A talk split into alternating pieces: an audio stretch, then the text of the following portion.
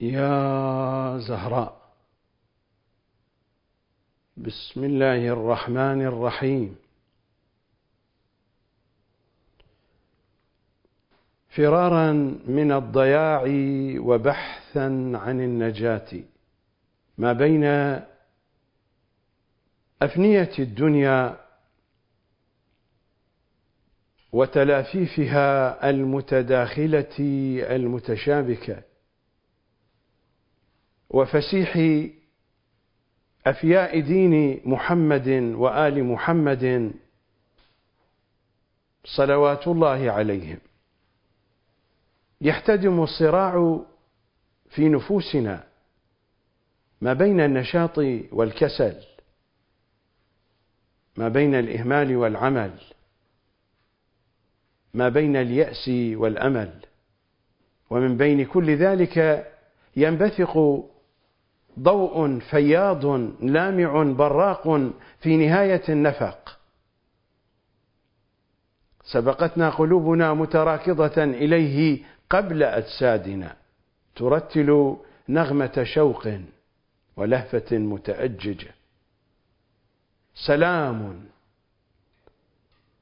سلام على ضياء حياتنا المشرق ونورها المتألق. سلام على منبع الطهر المتدافع المتدفق. إمام زماننا الحجة بن الحسن القائم بالحق. سلام على شيعته ومنتظريه. سلام عليكم. ما بين واقعين واقع الدنيا وواقع الدين.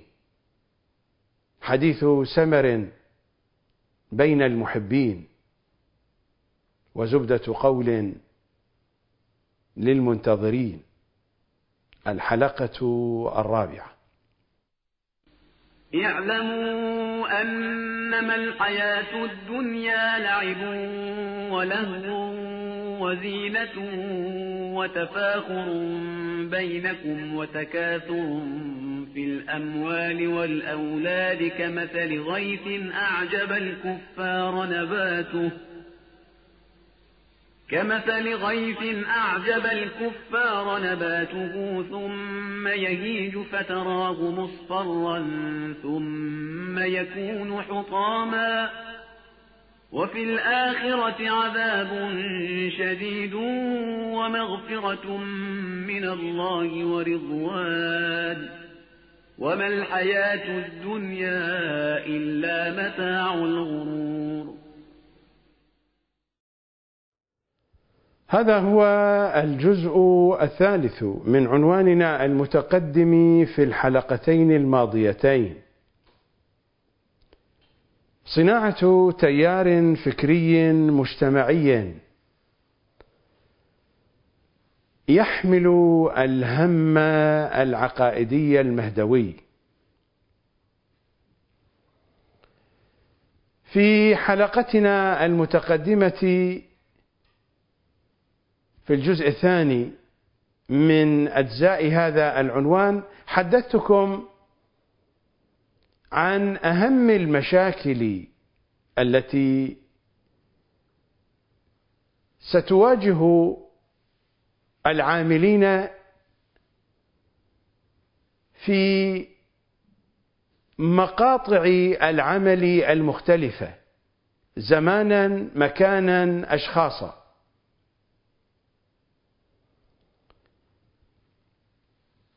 أولها عدم الوضوح. وأتحدث عن الوضوح العقائدي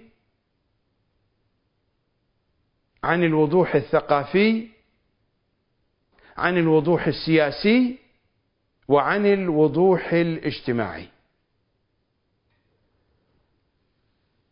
ثاني هذه المشاكل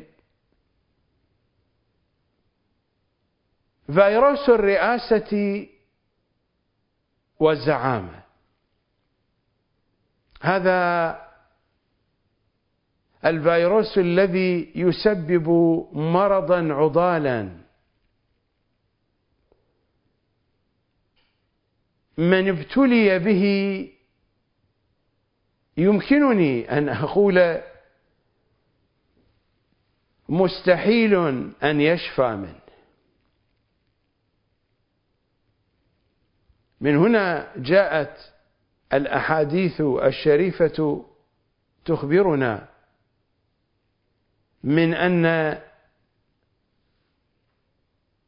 طالب الرئاسة يهلك نفسه ويهلك غيره. التأريخ أمامنا الواقع المعاصر بين ايدينا الشواهد والمصاديق كثيرة. لها أول وليس لها آخر. المشكلة الثالثة الملل والضجر. حدثتكم عن هذه العناوين إنما أشرت إليها على عجلة لأجل أن يترابط حديثي في الجزئين المتقدمين مع ما أريد أن أتحدث عنه في هذا الجزء الثالث.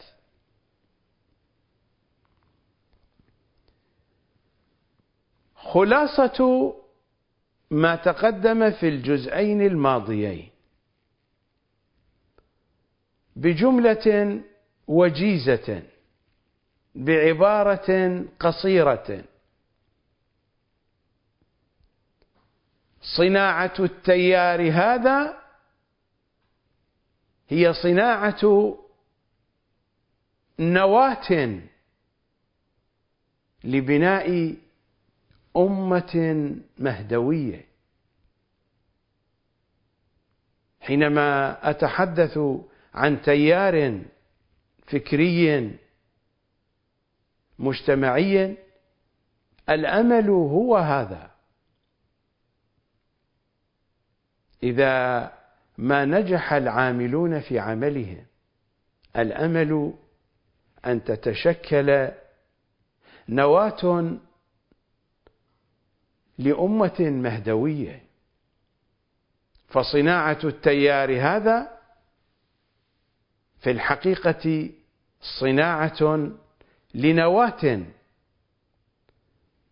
على أساسها يتراكم بناء أمة مهدوية. قد لا نستطيع أن نقوم بهذا الأمر في جيلنا هذا إنما نحاول أن نصنع هذه النواة.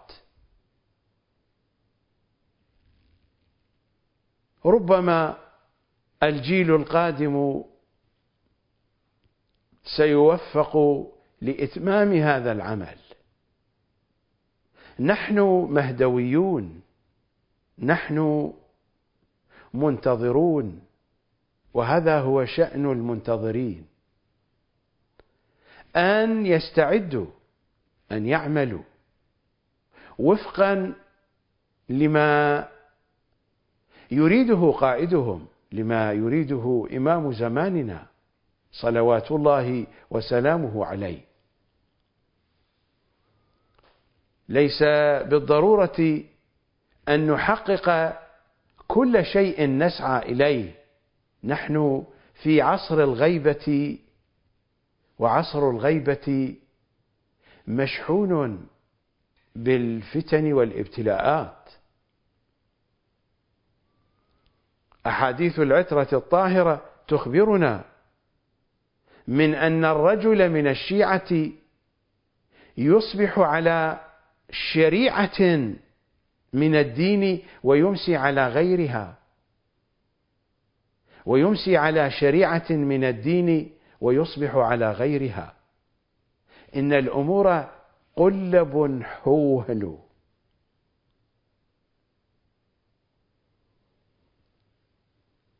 وبرنامج سوط القدر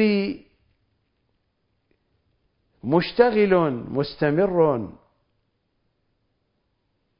وما في الأسفل في أسفل القدر سيصعد إلى الأعلى. وما في أعلى القدر سينزل إلى الأسفل. هذه الدوامة مشتغلة منذ اللحظات الأولى لبداية الغيبة الكبرى. وإلى هذه اللحظة الأمر مستمر إلى زمان ظهور الحجة بن الحسن. صلوات الله وسلامه عليه هكذا حدثتنا آيات قرآنهم المفسرة بتفسيرهم. وهكذا حدثتنا أحاديثهم ورواياتهم المفهمة بحسب قواعد تفهيمهم.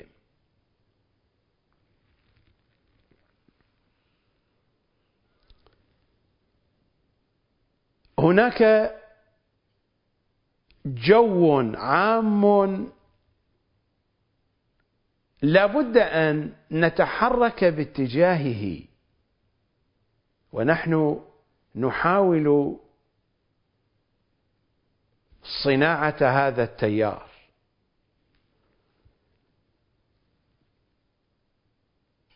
فإن عملنا سيكون عبر هذه الخطوط العامة.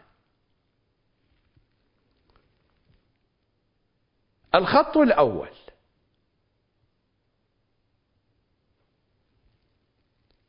السعي الدؤوب. لتفكيك العقل الطوسي الاستحماري. هذا العقل الذي هيمن على الواقع الشيعي. لابد من سعي دؤوب لتفكيك بنية العقل الطوسي الاستحماري. وفي الوقت نفسه فإننا حين نفكك أجزاء بنية هذا العقل الاستحماري إننا نضخ نضخ المعطيات التي تركب العقل الشيعي وفقا للحكمة اليمانية وفقا للمنهج الزهرائي وفقا لما تريده العترة الطاهرة. هذا الأمر يحتاج إلى تعلم وتعليم وإعلام ونشر للثقافة الأصيلة التي تبتني على حقائق قرآنهم المفسر بتفسيرهم ومعارف حديثهم المفهم بتفهيمهم. مؤسسة القمر للثقافة والإعلام هي التي ستتكفل لكم بكل هذا. عبر بواباتها ومنافذها التي تستطيع أن تتواصل من خلالها معكم عبر التلفزيون وعبر الإنترنت. وعبر المطبوعات إذا ما تهيأت الأسباب لذلك.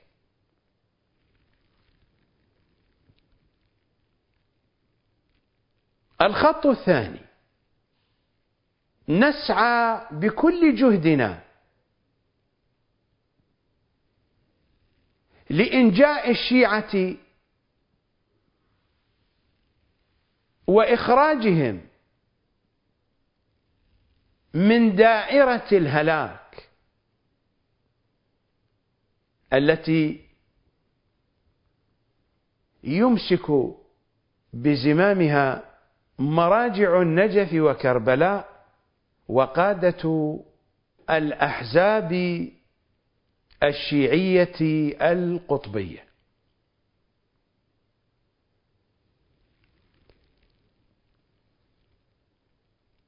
برامج قناة القمر مشحونة بالوثائق والحقائق وبإمكانكم أن تعتمدوا عليها لأننا قد بذلنا جهدا جهيدا في تحقيقها وتدقيقها وتهيئتها لكم عبر وسائلنا الإعلامية.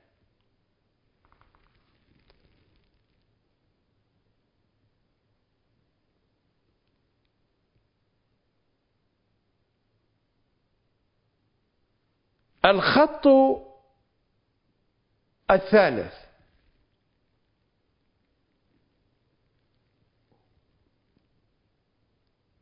السعي. بكل جهد.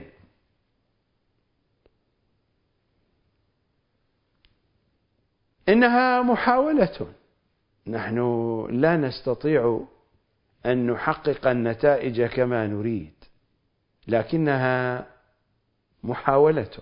نسعى إلى إرجاع الأمة إلى فناء قائدها الأصيل إلى فناء إمام زمانها.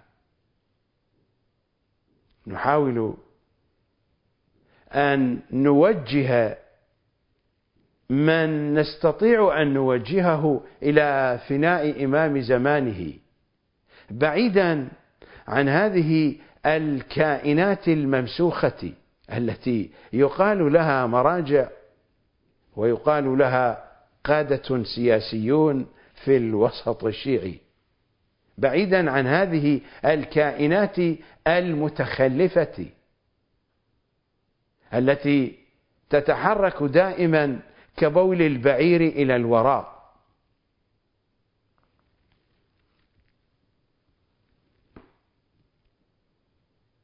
قطعا كل هذا يتحقق عبر التعليم والإعلام. نحن لا نريد أن نصطدم بأحد مهما اختلفنا معه. فهذا ليس من شأننا وليس من وظيفتنا. تكليفنا الشرعي في هذين الاتجاهين في اتجاه التعليم واتجاه الإعلام. وليس هناك من شيء وراء ذلك.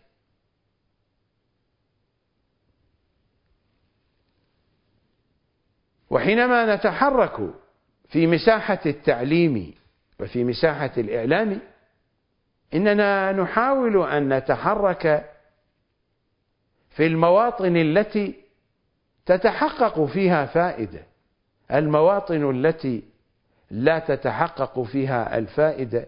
لا شأن لنا بها. إننا نترك السياسة للسياسيين ونترك المرجعية للمرجعيين ونترك الديخية للديخيين. هنيئا لهم بكل هذا. لا شأن لنا بسياسة السياسيين وفسادهم وسرقاتهم. لا شأن لنا بمرجعية المراجع وشؤون المؤسسة الدينية بكل فسادها بجميع أنواعه. وهي أفسد مكان على وجه الأرض بحسب موازين العترة الطاهرة لأنهم أضروا على الشيعة من جيش يزيد. على الحسين بن علي وأصحابه كما يقول إمامنا الصادق هل هناك أفسد من هذه المجموعة؟ هل هناك أقذر من هذه المؤسسة؟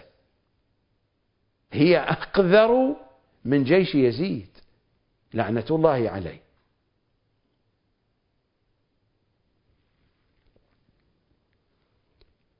وأما الديخيون فهؤلاء مسخرة.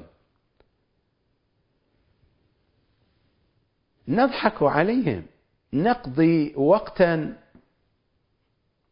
إذا كان هناك من فراغ كي نتندر على دخيتهم هؤلاء مسخرة يعتقدون أنهم على الهدى. وأنهم هم الأفضل وهم حمير بشكل رسمي. اتخذهم مراجعهم وقادتهم السياسيون وركبوا على ظهورهم. أتحفوهم أتحفوهم بالوثيقة الديخية. ما أريد أجيب الأسماء. واحد قال لي على شنو مستعجل؟ على شنو مستعجل؟ قلت له اخر بابا ما توصل النوبيليه قال توصل. اطمئنا تركبهم. يعني مش الشيعة تركبهم وتقول لهم ديخ. والله نفس عبارته واحد من الأعلام قبل خمس سنوات. قال لي مستعجل. مش دا أقول لك تركب يعني خلاقة أغامي شيني خلاقة أغامي شيني قلت بقول لك بكاء حركة فقش ديخ عربية فقش والنص عبارة كنا على ثقة. وكلكم تعرفونه. لأنه ما بدي أجيب الأسماء عرفنا قال تركب مثل ما ركب فلان وقال ديخ لا مو علم إجمالي هذا واقع واقع الشيعة لا أقول واقع الشيعة هذا والله هذا واقع الشيعة الخط الرابع.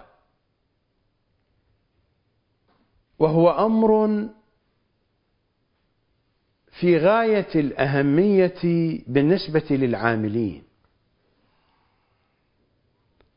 الذين يريدون أن يتحركوا في هذا الاتجاه عليهم قبل أن يخطو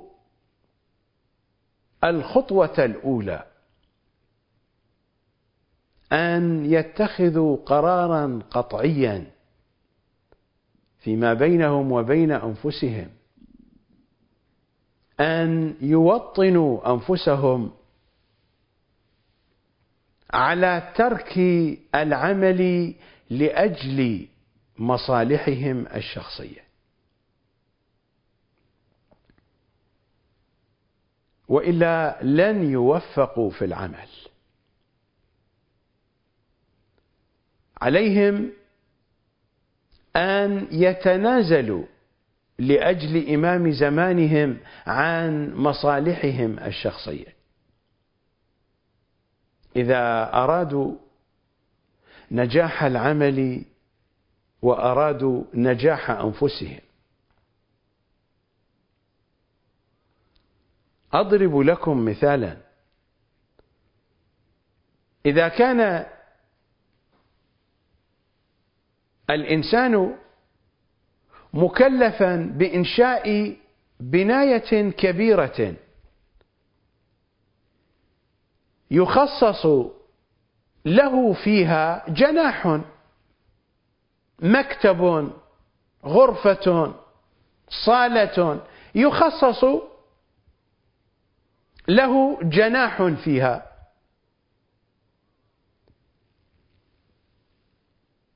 إذا ترك الاهتمام بالبناية كلها وانشغل ببناية غرفته وبناية جناحه أكمل البناء. وأكمل التزيين أكمل الديكور. وأثث المكان لكن البناية لم يكتمل تأسيس الكهرباء فيها. لم يكتمل تمديد الماء إليها. لم ولم هناك أمور لا يمكن أن تكتمل إلا إذا اكتملت بشكل كامل وعام في كل البناية. إنه سيفسد جناحه ويفسد البناية الكبيرة بعمله هذا. لكنه لو اهتم بالبناية الكبيرة وجناحه يشكل جزءا من ضمن هذه البناية. سينفع نفسه وينفع غيره. هذا تيار كتيار أمواج الماء في النهر. أمواج تتدافع وتتواصل في حركتها. هكذا عرفت لكم التيار من أنه حركة إنسانية مجتمعية متصلة وفقا لفكرة معينة. لابد أن تكون الهمم موحدة حتى وإن تفرقت الأمكنة. من هنا نحن بحاجة إلى نقطة جامعة إلى نقطة تلتقي عندها قلوبنا وعقولنا. ويترسخ عندها وجداننا. وتتقد في جوها عواطفنا ومشاعرنا. صحيح. تجمعنا العقيدة السليمة. وصحيح. نجتمع على الولاية والبراءة في فناء الحجة ابن الحسن. وصحيح نجتمع على ثقافة مصدرها قرآنهم المفسر بتفسيرهم وحديثهم المفهم بتفهيمهم. صحيح وصحيح وصحيح. لكننا بحاجة إلى نقطة مركزة. بحاجة إلى نقطة مشخصة. تكون جامعا لنا. تكون جامعا لنا في دنيانا وجامعا لنا في أخرانا. الذي يجمعنا في الدنيا هو الذي يجمعنا في الآخرة والذي يفرقنا في الدنيا هو الذي يفرقنا في الآخرة. هذه قوانين الدنيا والآخرة التي يتحدث عنها قرآنهم قرآن محمد وآل محمد المفسر بتفسيرهم. هذه ثقافتهم ومعارفهم. على سبيل المثال.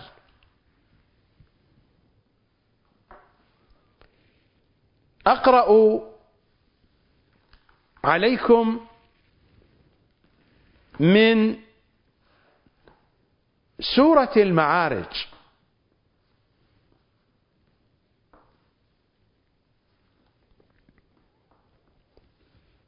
من الآية الثامنة بعد البسملة وما بعدها.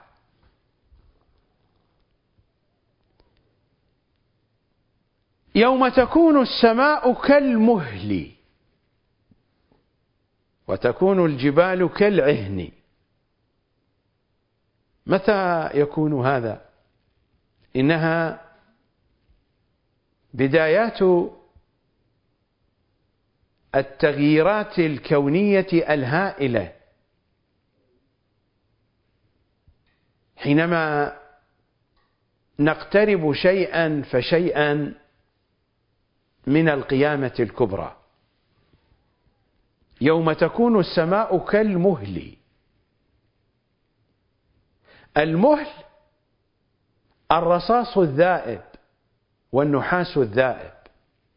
خليط ذائب من الرصاص والنحاس. يوم تكون السماء كالمهل.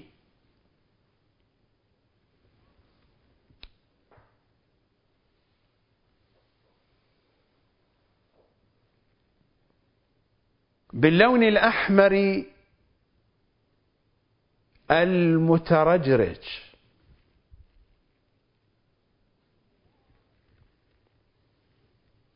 مثلما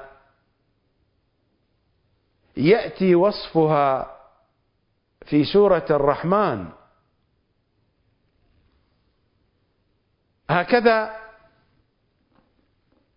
جاء وصف السماء في سورة الرحمن.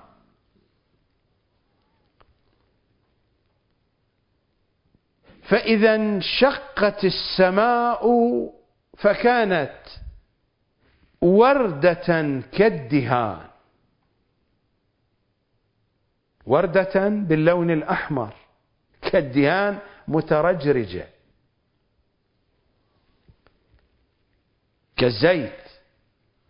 فإذا انشقت السماء فكانت وردة كالدهان. فبأي آلاء ربكما تكذبان؟ يوم تكون السماء كالمهل وتكون الجبال كالعهن والعهن هو الصوف. تصبح الجبال وكأنها صوف.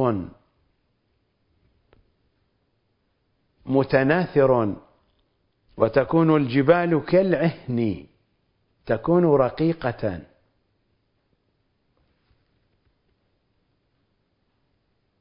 ولا يسأل حميم حميما تتساقط العلاقات.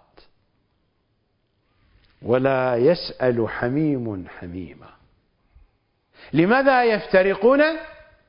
لأنهم لم يجتمعوا في الدنيا على الحق.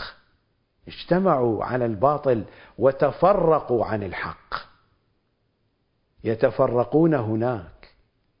لو أنهم اجتمعوا على الحق في الدنيا سيجتمعون على الحق في الآخرة. هذه النقطة التي أشرت إليها قبل قليل. نحن بحاجة إلى نقطة مركزة مرسخة. سأشير إليها. يوم تكون السماء كالمهل وتكون الجبال كالعهن ولا يسأل حميم حميما الحميم هو القريب المحبوب. الذي تكون العلاقة وثيقة وقوية جدا به. هذا هو الحميم.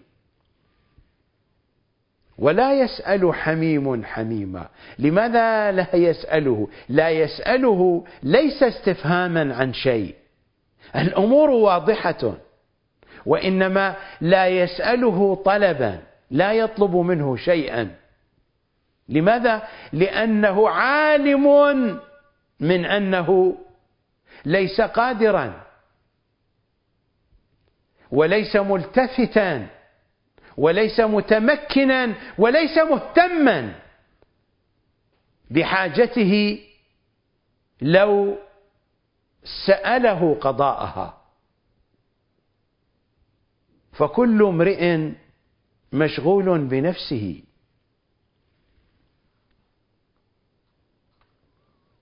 يوم تكون السماء كالمهل وتكون الجبال كالعهن ولا يسأل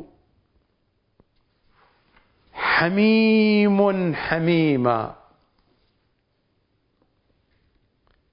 يبصرونهم. أحدهم يعرف الآخر. لكنه لا يفكر أن يطلب شيئا منه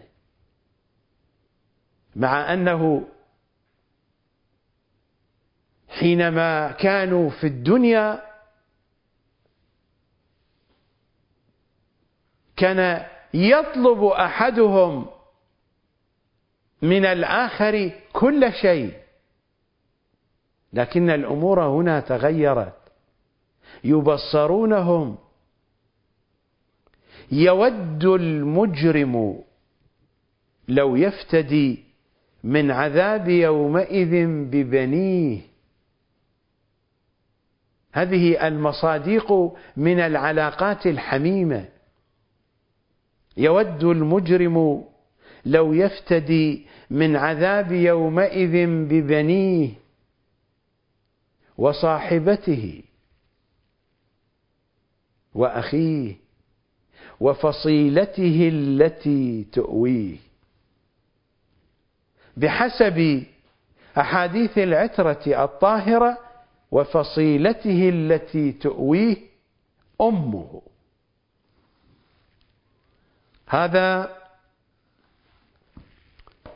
تفسير القمي وطبعة طبعة مؤسسة الأعلم بيروت لبنان صفحة سبعمية وواحد وعشرين.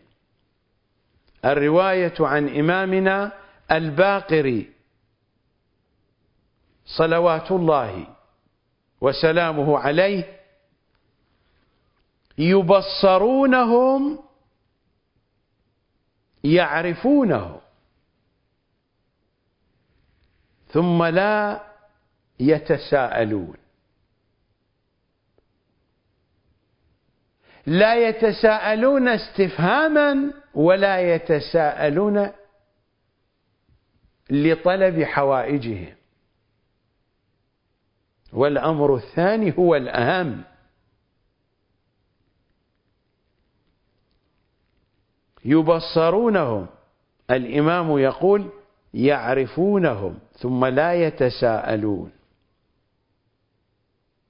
إلى أن تقول الآيات وفصيلته التي تؤويه. يقول الإمام الباقر صلوات الله عليه وهي أمه التي ولدته. وفصيلته التي تؤويه وهي أمه التي ولدته. يود المجرم لو يفتدي من عذاب يومئذ ببنيه وصاحبته وأخيه وفصيلته التي تؤويه ومن في الأرض جميعا ومن في الأرض جميعا بما فيهم مرجع تقليده ووكيل المرجع وذلك الخطيب الحمار الذي يتمسح به حينما ينزل عن المنبر. وذلك الرادود الأثول الغبي من أتباع المراجع الذي يتبركون بعرق جبهته.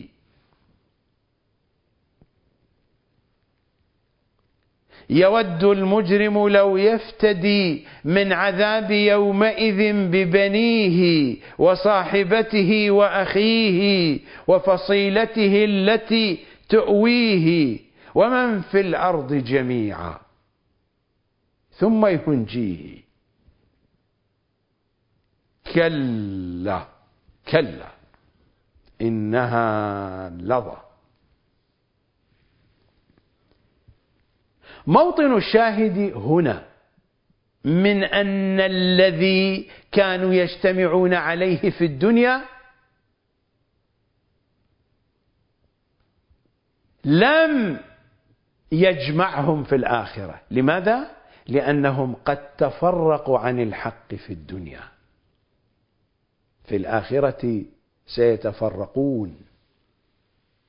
اجتماعهم على باطلهم في الدنيا اجتماعهم على سخافاتهم وسفاهاتهم وهرائهم بأي نحو من الأنحاء في حياة بني البشر لن ينفعهم في الآخرة. اجتماعهم على الحق هو الذي سيجمعهم على الحق في الآخرة أيضا. هذه قوانين الدنيا والآخرة. في سورة الشعراء ومن الآية الثامنة والثمانين بعد البسملة وما بعدها. يوم لا ينفع مال ولا بنون. إلا من أتى الله بقلب سليم. إنها القيامة الكبرى. يوم لا ينفع مال ولا بنون إلا من أتى الله بقلب سليم وأزلفت الجنة للمتقين. أزلفت قربت. قربوا منها وقربت منهم.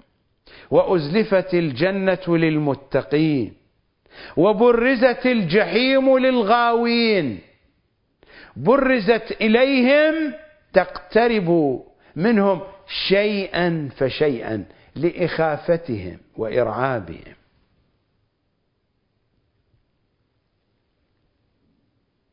يوم لا ينفع مال ولا بنون إلا من أتى الله بقلب سليم. القلب السليم بحسب تفسيرهم. هو القلب الذي لا يوجد فيه إلا الله. لا يوجد فيه إلا الله لا يوجد فيه إلا صاحب الأمر.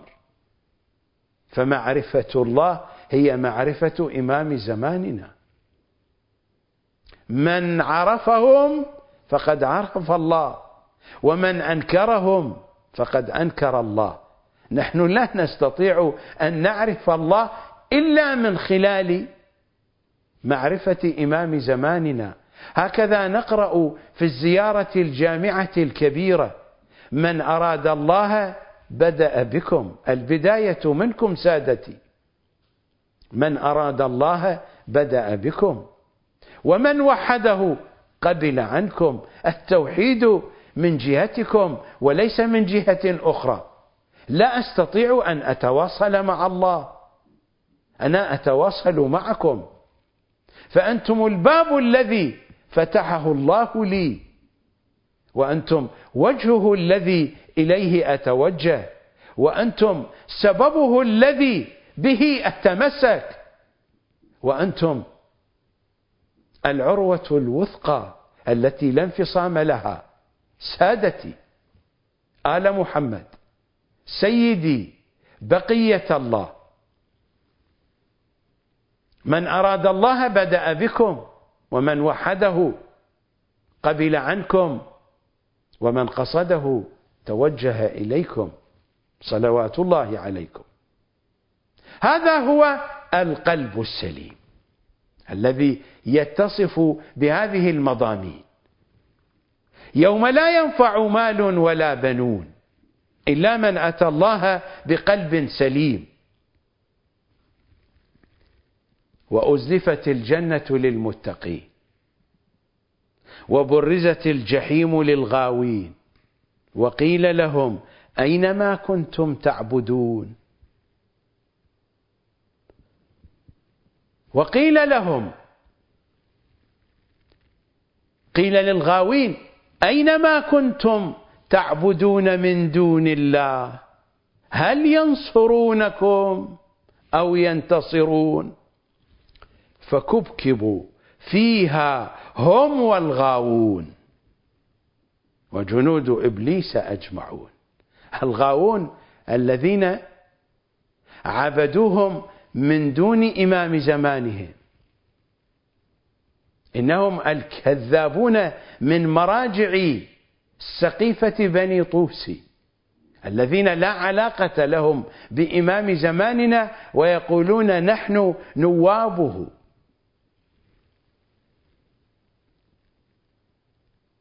وقيل لهم أينما كنتم تعبدون؟ أينما كنتم تعبدون من دون الله؟ هل ينصرونكم أو ينتصرون؟ فكبكبوا فيها هم والغاوون. وجنود إبليس أجمعون قالوا وهم فيها يختصمون. تالله إن كنا لفي ضلال مبين. إذ نسويكم برب العالمين. وما أضلنا إلا المجرمون. فما لنا من شافعين ولا صديق حميم فلو أن لنا كرة فنكون من المؤمنين. ولكن هذا لا يكون ولن يكون. فما لنا من شافعين إنهم الأئمة المعصومون ولا صديق حميم إنهم الشيعة المهدويون.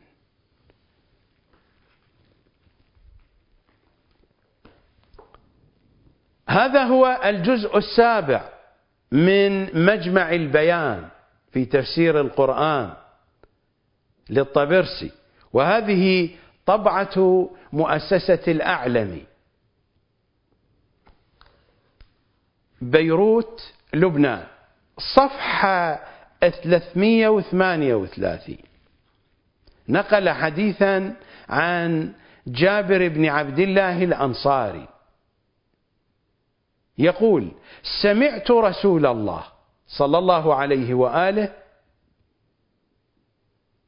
يقول إن الرجل يقول في الجنة ما فعل صديقي فلان؟ وصديقه في الجحيم. فيقول الله تعالى أخرجوا له صديقه إلى الجنة. فيقول من بقي في النار فما لنا من شافعين ولا صديق حميم. هذا في زمان رسول الله في مستوى التنزيل وليس في مستوى التأويل.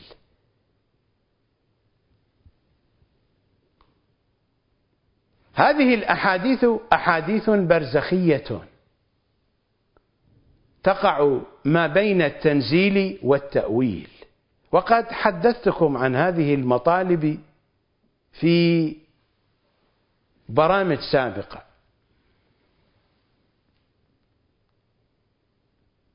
أنا جئت بالكتاب هذا لأنه نقل حديثا عن العياشي عن تفسير العياشي عن النسخ التي لا وجود لها اليوم بين أيدينا. كانت موجودة زمان الطبرسي.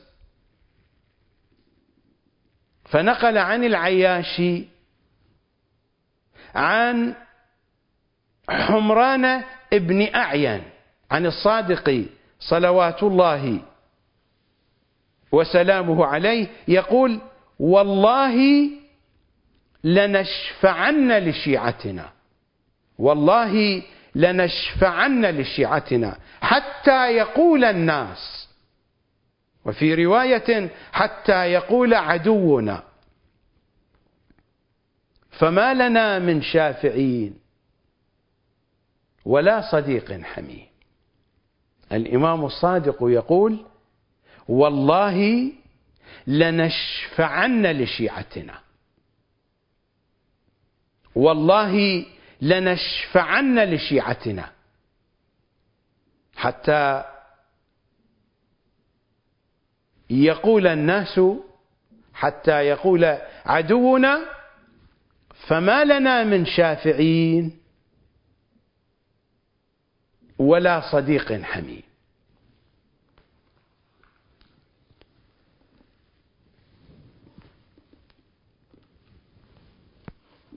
في الجزء الخامس من تفسير البرهان وهو جامع من جوامع الأحاديث التفسيرية لسيد هاشم البحراني. هذه الطبعة طبعة مؤسسة الأعلمي بيروت لبنان صفحة 501 إنه الحديث الرابع عشر. نقله عن محاسن البرقي بسنده عن إمامنا الصادق صلوات الله وسلامه عليه في قول الله تعالى فما لنا من شافعين ولا صديق حميم الإمام الصادق يقول الشافعون الأئمة والصديق من المؤمنين. الشافعون الأئمة والصديق من المؤمنين.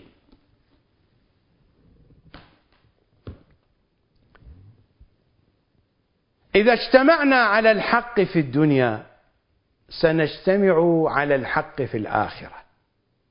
الآيات التي قرأتها عليكم من سورة المعارج ومن سورة الشعراء إلى أن قالت الآيات فما لنا من شافعين هؤلاء الغاوون وأتباعهم هم الذين يقولون فما لنا من شافعين الشافعون الأئمة ولا صديق حميم إنهم الشيعة المهدويون المخلصون فلو أن لنا كرة فنكون من المؤمنين. وهذا لا يكون ولن يكون. فآيات المعارج وآيات سورة الشعراء تتحدث عن أن الاجتماع على الحق في الدنيا سيكون اجتماعا في الآخرة أيضا. وأن الاجتماع على الباطل في الدنيا سيكون افتراقا سيكون افتراقا في الآخرة. لأن الاجتماع على الباطل في الدنيا هو افتراق عن الحق فيها. فهناك سيفترقون.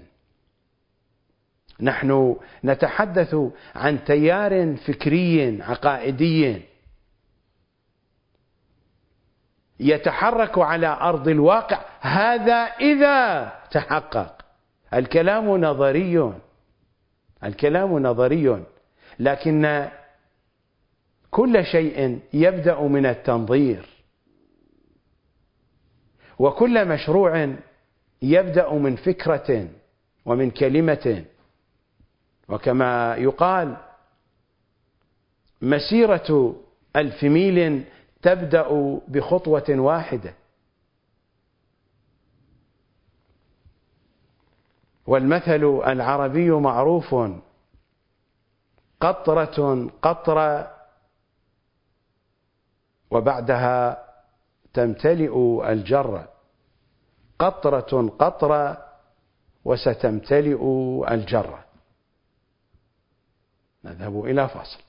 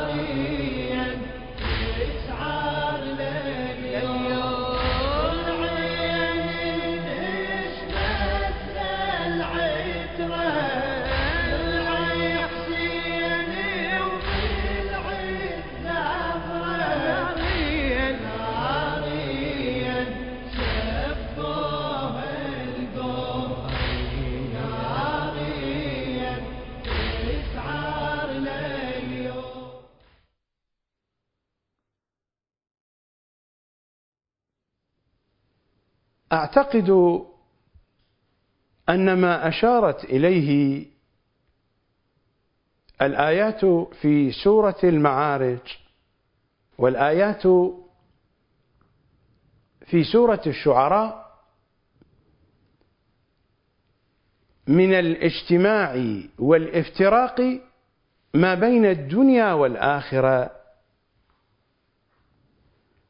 صار واضحا لديكم وإنما جئت بكل ذلك مثالا لتقريب الفكرة التي أشرت إليها قبل قليل وأريد أن أحدثكم عنها. لا بد لنا من نقطة نجتمع عليها. نجتمع عليها عقليا قلبيا وجدانيا. لا أتحدث عن اجتماع مكاني حتى لو تحقق هذا. إنني أتحدث عن اجتماع القلوب التي يريد إمام زماننا أن تجتمع على الوفاء بعهودها. مثلما جاء مذكورا في الرسالة الثانية التي وصلت من الناحية المقدسة إلى الشيخ المفيد. وقد قرأت ذلك عليكم في الحلقات المتقدمة من هذا البرنامج وفي سائر برامج.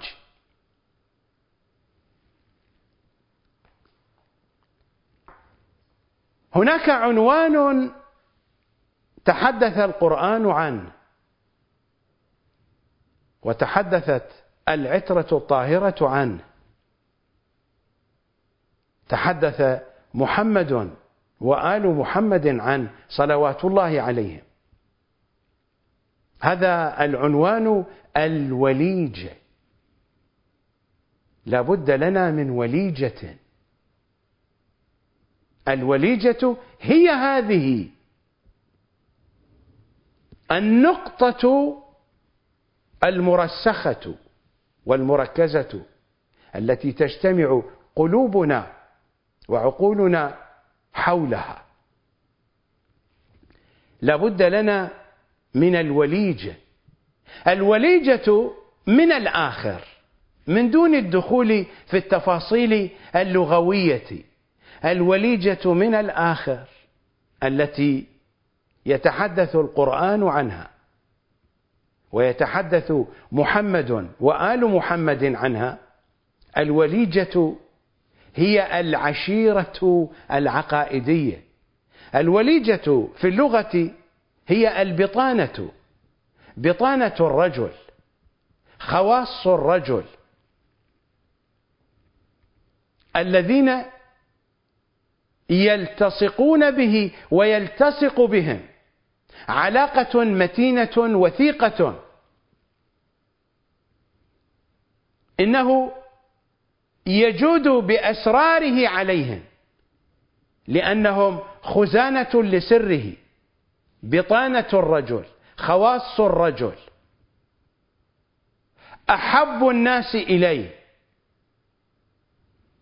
هذا المعنى اللغوي للوليجة بحسب المضامين التي ترتبط بحديثنا في هذه الحلقة.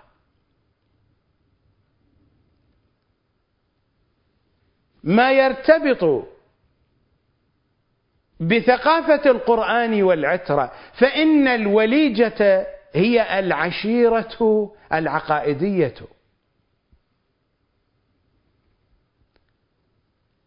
أليس العشائر تجتمع على نقطة.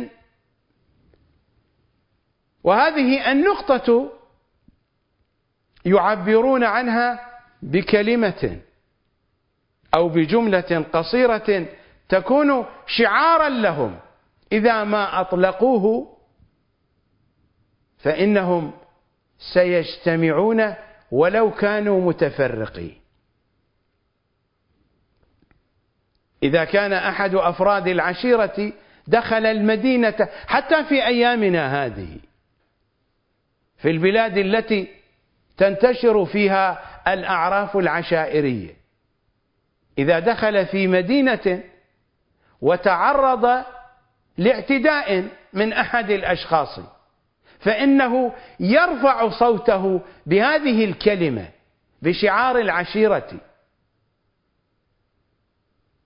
أفراد عشيرته الذين هو لا يعرفهم بشكل شخصي سيجيبونه سيرفعون أصواتهم بالشعار نفسه ويجتمعون حوله لنصرته. هذه هي الوليجة العشائرية.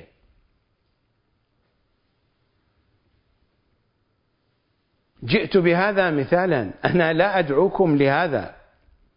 أنا أتحدث عن الوليجة العقائدية. إنما عبرت عنها بهذا التعبير لتقريب المعنى.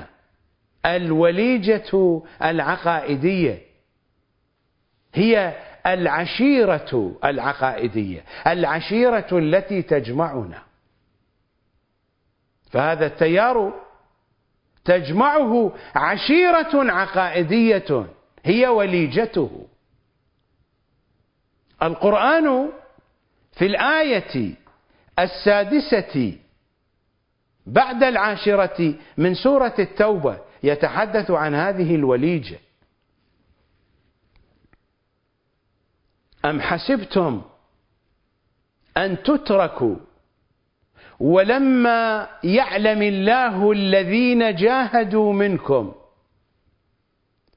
ولم يتخذوا من دون الله ولا رسوله ولا المؤمنين وليجة إنما وليجتهم الله ورسوله والمؤمنون. هذه عشيرتهم. والله خبير بما تعملون. دققوا النظر في هذه الآية. إنها الآية السادسة بعد العاشرة من سورة التوبة. أم حسبتم أن تتركوا ولما يعلم الله الذين جاهدوا منكم ولم يتخذوا من دون الله ولا رسوله ولا المؤمنين وليجة. المؤمنون هنا آل محمد. المؤمنون هنا علي وفاطمة. وآل علي وفاطمة.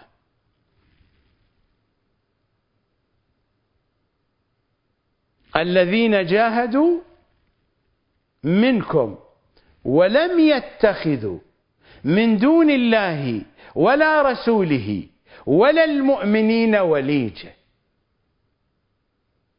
صناعة التيار هو جهادنا. هذا هو جهادنا.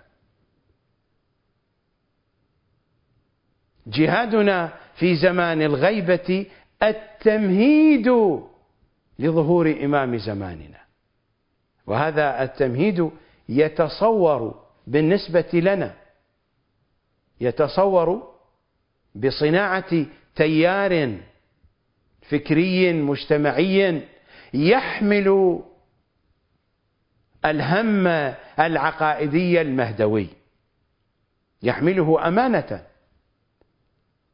للتمهيد في زمانه ولنقل الأمانة هذه للأجيال القادمة.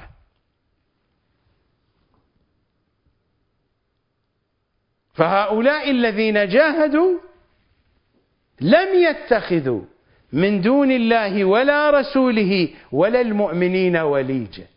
إنما وليجتهم الله ورسوله والمؤمنون. أم حسبتم أن تتركوا ولما يعلم الله الذين جاهدوا منكم ولم يتخذوا من دون الله ولا رسوله ولا المؤمنين وليجة والله خبير بما تعملون. الآية واضحة. وواضحة جدا. أقرأ عليكم ما جاء في نهج البلاغة الشريف فيما يرتبط بما أتحدث عنه. كي تعرفوا أهمية هذا الموضوع. وكي تعرفوا أهمية هذا العنوان الوليجة من العناوين المهمة التي ذكرت في القرآن وفي حديثهم وبنحو وفير ووسيع وواضح. الطبعة طبعة دار التعارف بيروت لبنان إنها الصفحة الثامنة والأربعون بعد المئة. إنها الخطبة الخمسون بعد المئة. ماذا يقول أمير المؤمنين؟ صلوات الله وسلامه عليه. حتى إذا قبض الله رسوله صلى الله عليه وآله رجع قوم على الأعقاب. رجعوا عن مرحلة التأويل إلى مرحلة التنزيل. رجع قوم على الأعقاب. وغالتهم السبل. واتكلوا على أي شيء؟ واتكلوا على الولائج. واتكلوا على الولائج. اتكلوا على عشائرهم.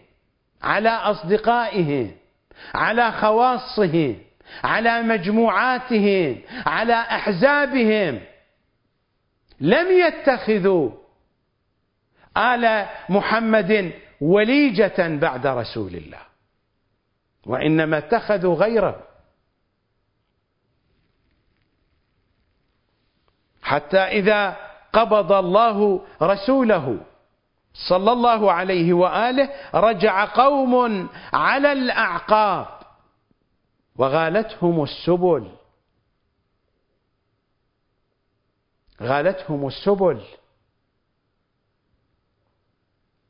بعيدا عن سبيل الله الذي هو علي صلوات الله وسلامه عليه. وغالتهم السبل واتكلوا على الولائج. على الجهات التي يجتمعون حولها ويجتمعون لأجلها ووصلوا غير الرحم. الوليجة الحقيقية هي رحم محمد وآل محمد ووصلوا غير الرحم. وهجروا السبب الذي أمروا بمودته. ونقلوا البناء عن رص أساسه فبنوه في غير موضعه. معادن كل خطيئة. هؤلاء معادن كل خطيئة. وأبواب كل ضارب في غمرة. في تيه وضلال. قد ماروا في الحيرة وذهلوا في السكرة على سنة من آل فرعون من منقطع إلى الدنيا راكن أو مفارق للدين مباين. هؤلاء هم أصحاب الولائج المتفرقة. رجع قوم على الأعقاب وغالتهم السبل واتكلوا على الولائج ووصلوا غير الرحم وهجروا السبب الذي أمروا بمودته ونقلوا البناء عن رص أساسه فبنوه في غير موضعه. هؤلاء هم معادن كل خطيئة. وأبواب كل ضارب في غمرة. قد ماروا في الحيرة وذهلوا في السكرة. الإمام يتحدث عن سقيفة بني ساعدة. أما حال سقيفة بني طوس فهو أسوأ من هذا بكثير لأن الإمام حدثنا. أتحدث عن أمير المؤمنين؟ حدثنا. من أن الشيعة سيكون تيهها أضعاف تيه بني إسرائيل. أما هؤلاء فكان تيههم كتيه بني إسرائيل على سنة من آل فرعون. من منقطع إلى الدنيا راكن أو مفارق للدين مباين. في موطن آخر من نهج البلاغة الشريف في الخطبة التاسعة والثلاثين بعد المئتين في الصفحة الرابعة والستين بعد المئتين. أمير المؤمنين يتحدث هنا عن العترة الطاهرة. تحدث في الخطبة المتقدمة عن ولائج الضلال سيتحدث هنا عن ولائج الهدى. فيقول متحدثا عن آل محمد صلوات الله عليهم هم عيش العلم وموت الجهل. طبقوا هذا على حوزة الجهل في النجف. إنها معدن الجهل. معدن الجهل بمعارف العترة الطاهرة. فهل هي تمثلهم؟ تمثل محمدا وآل محمد. إنها تمثل المذهب الطوسي الضال. هل لعنة على هذا المذهب؟ هم عيش العلم. آل محمد هم عيش العلم وموت الجهل. يخبركم حلمهم عن علمهم وظاهرهم عن باطنهم وصمتهم عن حكم منطقهم. لا يخالفون الحق ولا يختلفون فيه. وهم دعائم الإسلام. هذه دعائم الإسلام الحقيقية. وهم دعائم الإسلام. وولائج الاعتصام. لا بد أن تلتفتوا من أن الأحاديث التي وردت في أن دعائم الإسلام في الصلاة والزكاة والصيام والحج والولاية جاءت بلسان المدارات دعائم الإسلام محمد وآل محمد فقط. دعائم الإسلام صاحب الزمان وانتهينا. الدين له أصل واحد. يا علي يا علي أنت أصل الدين. فدعائم الإسلام علي علي فقط. دعائم الإسلام صاحب الأمر صلوات الله عليه. أولئك الحوزويون السيستانيون النجفيون الطوسيون الذين أخذوا أحاديث دعائم الإسلام وفرعوا على فهمهم الضال من أن فروع الدين من الصلاة والصيام تقدم على الولاية. هم لا يفهمون من أن الأحاديث تلك في مستوى المدارات فقط. وفي مستوى التنظير لجانب من الشأن الديني. في المستوى العقائدي الأصيل المتين هناك دعامة واحدة للإسلام هو الإمام المعصوم. مثل ما يقول إمامنا الرضا صلوات الله وسلامه عليه والحديث هنا في الكافي في الجزء الأول.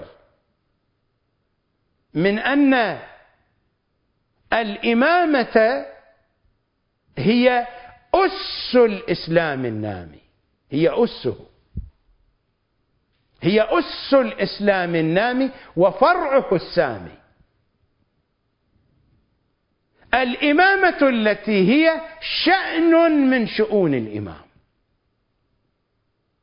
الإمامة أس الإسلام النامي وفرعه السامي. هم الأصول والفروع.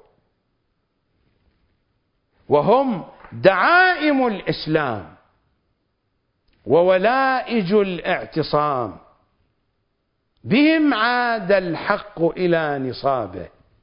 بهم وليس بالصلاة والزكاة والصيام والحاج.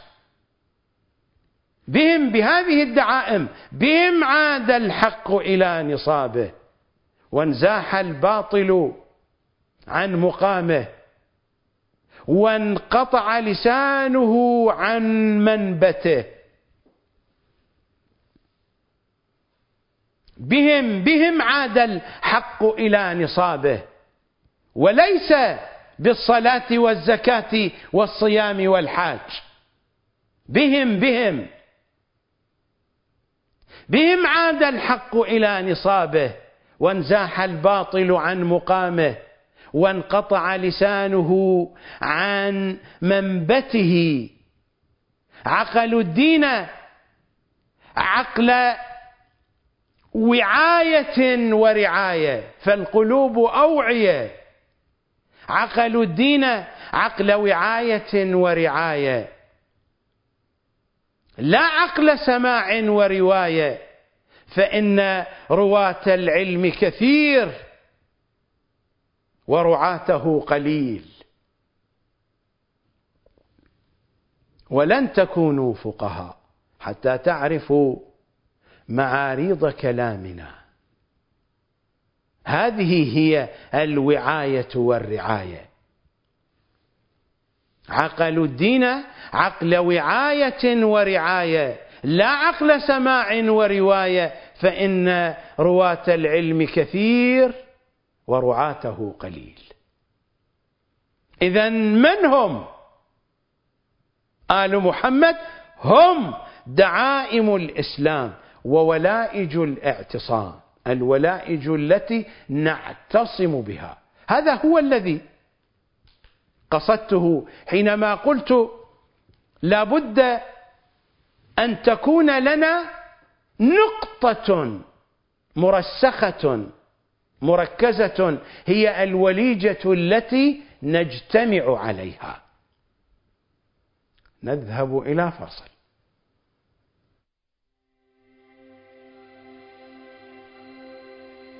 عن عبد الله بن الفضل الهاشمي قال سمعت الصادق جعفر بن محمد عليهما السلام يقول إن لصاحب هذا الأمر غيبة لا بد منها يرتاب فيها كل مبطل.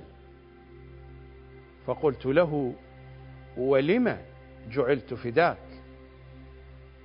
قال لأمر لم يؤذن لنا في كشفه لكم. قلت فما وجه الحكمة في غيبته؟ فقال وجه الحكمة في غيبته وجه الحكمة في غيبات من تقدمه من حجج الله تعالى ذكره. إن وجه الحكمة في ذلك لا ينكشف إلا بعد ظهوره. كما لا ينكشف وجه الحكمة لما أتاه الخضر عليه السلام من خرق السفينة وقتل الغلام وإقامة الجدار لموسى عليه السلام إلا وقت افتراقهما.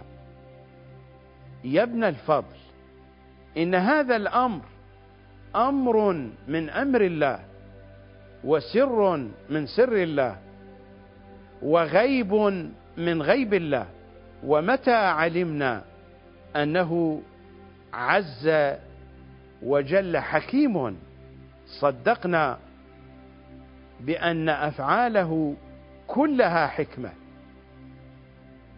وإن كان وجهها غير منكشف لنا.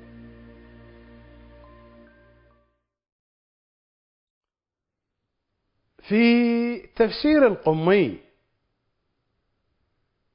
علي بن إبراهيم رضوان الله تعالى عليه إنها الطبعة التي أشرت إليها قبل قليل في الصفحة الحادية والستين بعد المئتين عند الآية السادسة بعد العاشرة من سورة التوبة.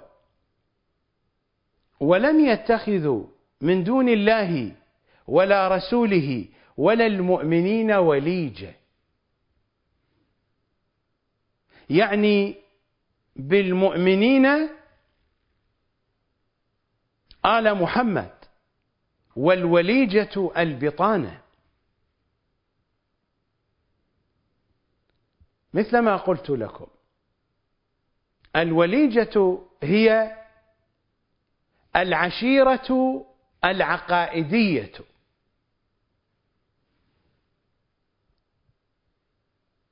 إمامنا الباقر يقول يعني بالمؤمنين آل محمد. والوليجة البطانة. ولم يتخذ من دون الله ولا رسوله ولا المؤمنين وليجة. فوليجتهم الله ورسوله وآل رسوله. هذا في تفسير القمي في الكاف الشريف والكليني تلميذ القمي. ولقد روى كثيرا عن القم في الكاف الشريف. هذا هو الجزء الأول الطبعة طبعة دار الأسوة طهران إيران صفحة 471 إنه الحديث الخامس عشر. بسنده بسند الكليني عن عبد الله بن عجلان عن إمامنا الباقر صلوات الله وسلامه عليه. في الآية نفسها أم حسبتم أن تتركوا ولما يعلم الله الذين جاهدوا منكم ولم يتخذوا من دون الله ولا رسوله ولا المؤمنين وليجا يعني بالمؤمنين الأئمة عليهم السلام. لم يتخذوا الولائج من دونهم وإنما اتخذوهم ولائج لدينهم. فهم دعائم الإسلام وهم ولائج الاعتصام مثل ما قال أمير المؤمنين وقرأت عليكم ذلك من نهج البلاغة الشريف آل محمد هم دعائم الإسلام وهم ولائج الاعتصام. فإمامنا الباقر يقول يعني بالمؤمنين الأئمة لم يتخذوا الولائج من دونهم. في موطن آخر من المصدر نفسه صفحة 580 إنه الحديث التاسع من باب مولد إمامنا الحسن العسكري. صلوات الله وسلامه عليه. بسنده بسند الكليني عن إسحاق ابن محمد النخعي. قال حدثني سفيان ابن محمد الضبعي. قال كتبت إلى أبي محمد. إلى إمامنا الحسن العسكري. كتبت إلى أبي محمد أسأله عن الوليجة وهو قول الله تعالى ولم يتخذوا من دون الله ولا رسوله ولا المؤمنين وليجا قلت في نفسي لا في الكتاب. كتب كتابا إلى الإمام العسكري يسأله عن معنى الوليجة لكنه قال في نفسه أيضا وما كتب هذا؟ قلت في نفسي لا في الكتاب. من ترى المؤمنين ها هنا؟ هو في الكتاب سأل عن الوليجة ولم يسأل عن المؤمنين. لكنه فيما بينه وبين نفسه حينما كتب الكتاب تساءل من هم المؤمنون الذين ذكروا في هذه الآية؟ ولم يتخذوا من دون الله ولا رسوله ولا المؤمنين وليجا فرجع الجواب الوليجة الذي يقام دون ولي الأمر. وحدثتك نفسك عن المؤمنين من هم في هذا الموضع في هذا الموضع من القرآن. فهم الأئمة الذين يؤمنون على الله فيجيز أمانهم. ألا ينطبق هذا الوصف على الصديقة الكبرى بأرقى المعاني وأوضحها؟ فهي التي تؤمن على الله ويجيز أمانها. لأن الله يرضى لرضاها ويغضب لغضبها.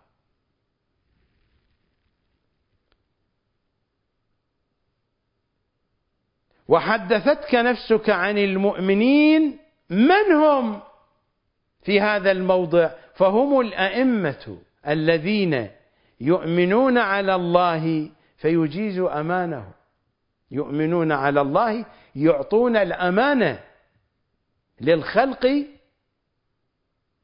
باسم الله سبحانه وتعالى. نيابة عن الله. الله سبحانه وتعالى يجيز أمانه. يعطي الأمانة للذين أعطاهم الأئمة الأمان. هكذا نقرأ في الزيارة الجامعة الكبيرة. ومن اعتصم بكم فقد اعتصم بالله. فهم دعائم الإسلام وهم ولائج الاعتصام. صلوات الله وسلامه عليهم. تلاحظون أن القرآن وأن خطب الأمير وأن كتب التفسير أتحدث عن تفسيرهم كتفسير القمي وأن أحاديثهم تتناول هذا الموضوع بشكل وافر وواضح وواسع. هذا تفسير العياشي ما بقي منه بين أيدينا. إنه الجزء الثاني والطبعة طبعة مؤسسة الأعلمي بيروت لبنان في الصفحة الثامنة والثمانين. الحديث الحادي والثلاثون. عن إمامنا الصادق صلوات الله وسلامه عليه أتى رجل النبي صلى الله عليه وآله فقال بايعني يا رسول الله. فقال على أن تقتل أباك. هكذا تكون البيعة. قال فقبض الرجل يده. ثم قال بايعني يا رسول الله. قال على أن تقتل أباك. فقال الرجل نعم على أن أقتل أبي. فقال رسول الله صلى الله عليه وآله هنا خطأ مطبعي وهذه الطبعة مشحونة بالأخطاء. إذا رجعنا إلى المصادر القديمة التي نقلت عن النسخ القديمة النقل الصحيح هناك. هنا كلام ليس واضحا. في النسخ الصحيحة فقال رسول الله صلى الله عليه وآله الآن لم تتخذ من دون الله ولا رسوله ولا المؤمنين وليجة. يعني أن العشيرة رسول الله وآل رسول الله. من هنا قال له عليك أن تبايع على أن تقتل أباك. ليس لك من عشيرة ليس لك من وليجة هذا هو الذي قلته من أن الوليجة هي العشيرة العقائدية.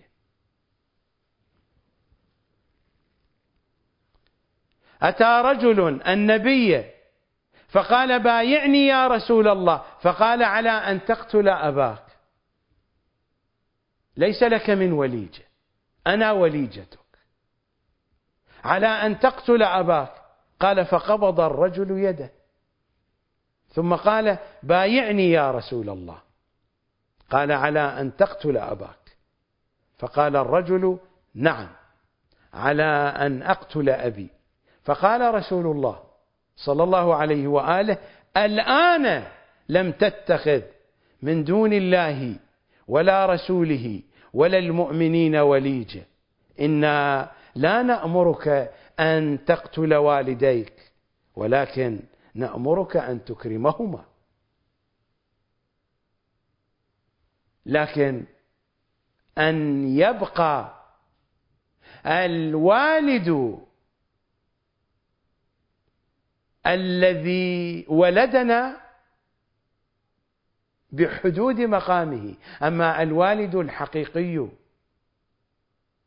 رسول الله فله المساحة بتمامها وكمالها. وليجتنا رسول الله. وليس آباءنا وعشائرنا التي ننتمي إليها انتماء عرفيا مجتمعيا. عشيرتنا الحقيقية رسول الله.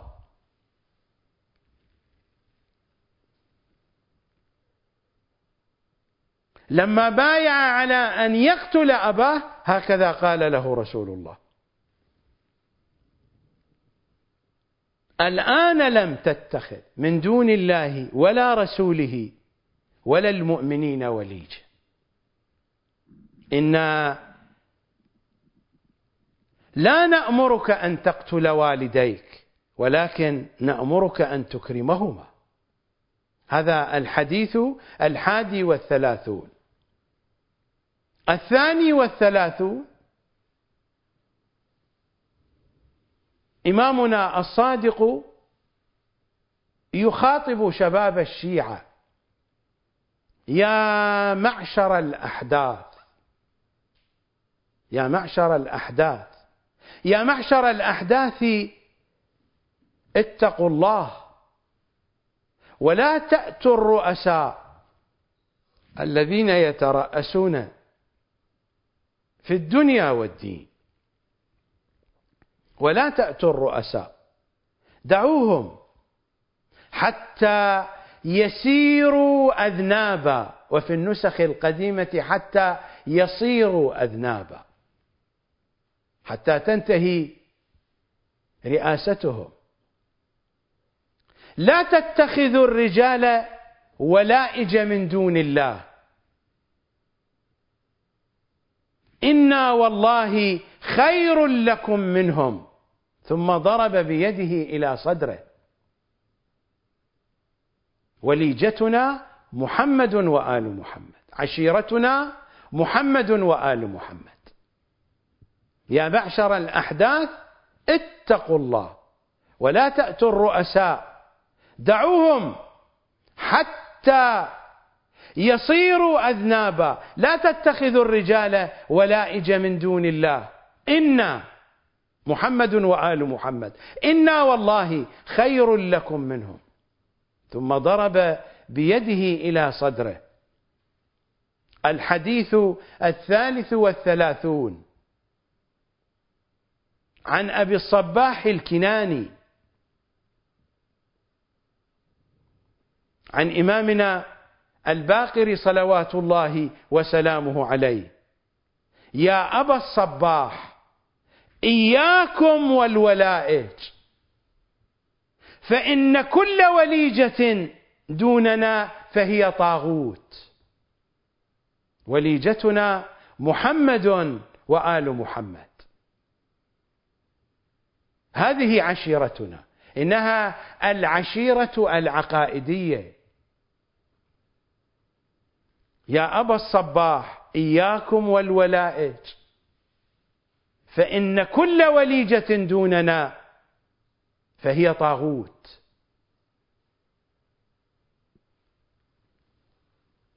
رواية مهمة جدا جاءت في غيبة النعماني أقرأها عليكم ولكن بعد الفاصل. ولكن سيدي إحنا الذي مغيبينك غايب ولكن سيدي إحنا الذي مغيبينك وذنوبنا هي أحجبت.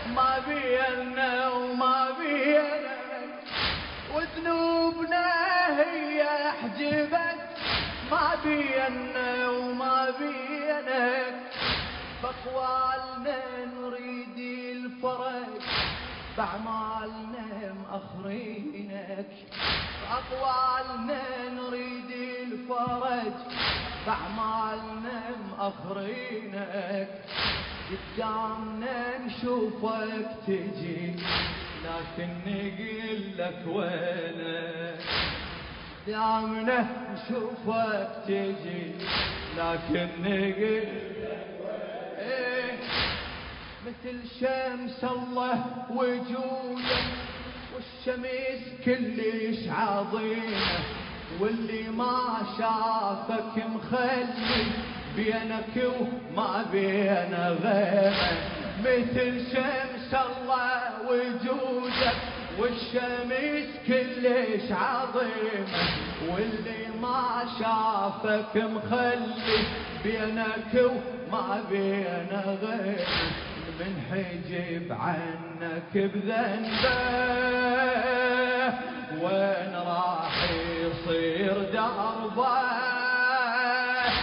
من حجب عنك بذنبه وين راح يصير دربه المعرف المعرف انت الحقيقة.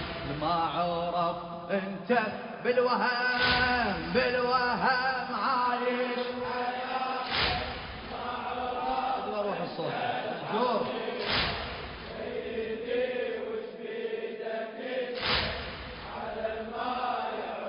ما توجه له. ما توجه له. راح يصير دربه.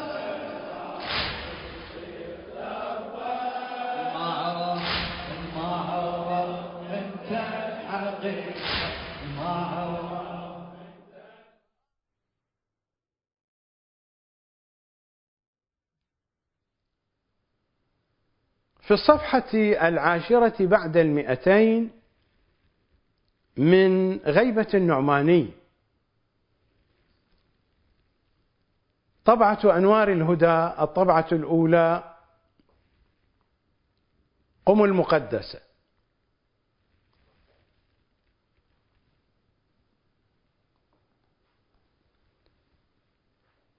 بسنده إلى إمامنا الباقر صلوات الله وسلامه عليه.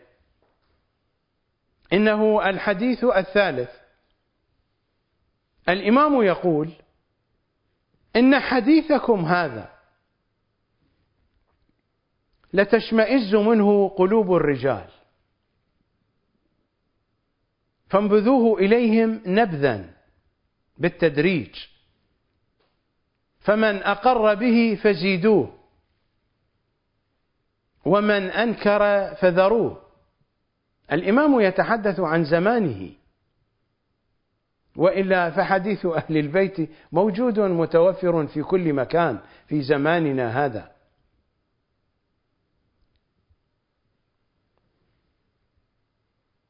إن حديثكم هذا لتشمئز منه قلوب الرجال لكن الحالة هذه لا زالت موجودة في الوسط الشيعي لماذا؟ لأن سقيفة الطوسيين قد دمرت العقل الشيعي وأنشأت عقلا هذه نتائجه. إن حديثكم هذا لتشمئز منه قلوب الرجال فانبذوه إليهم نبذا بالتدريج. فمن أقر به فزيدوه ومن أنكر فذروه.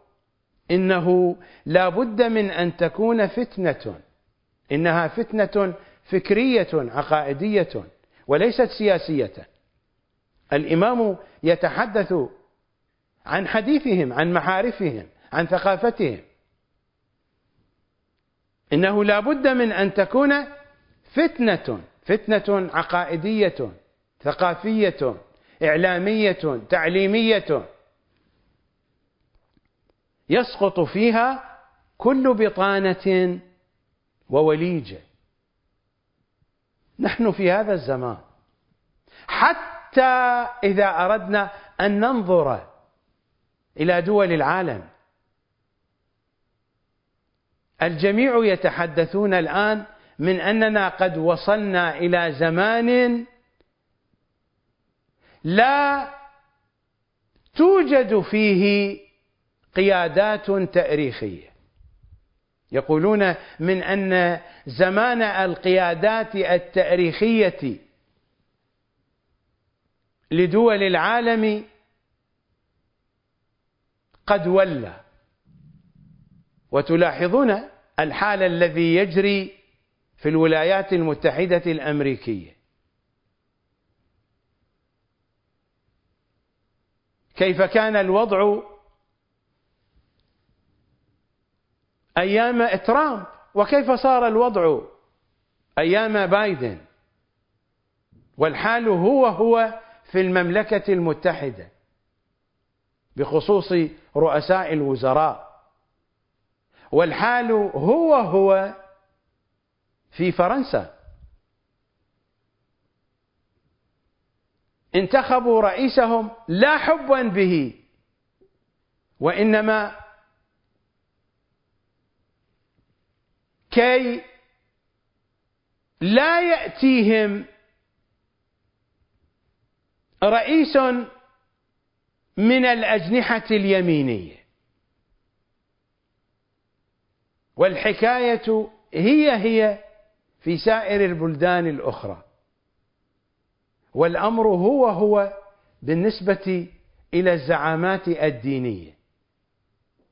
بالنسبة لواقعنا الشيعي فبعد موت الخميني في إيران وموت الخوئي في العراق لم تأتي زعامات ولا مرجعيات.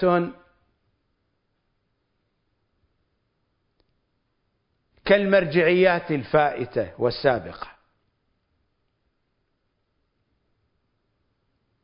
على سبيل المثال مرجعية السيستاني ما كان لها من قيمة بعد الخوئي بعد موت الخوئي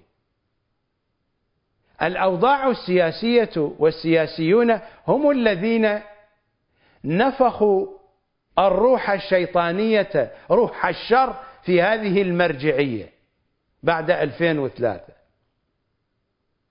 التعاون مع الأمريكان التعاون مع السعوديين والوهابيين هو الذي نفخ روح الشر في هذه المرجعية.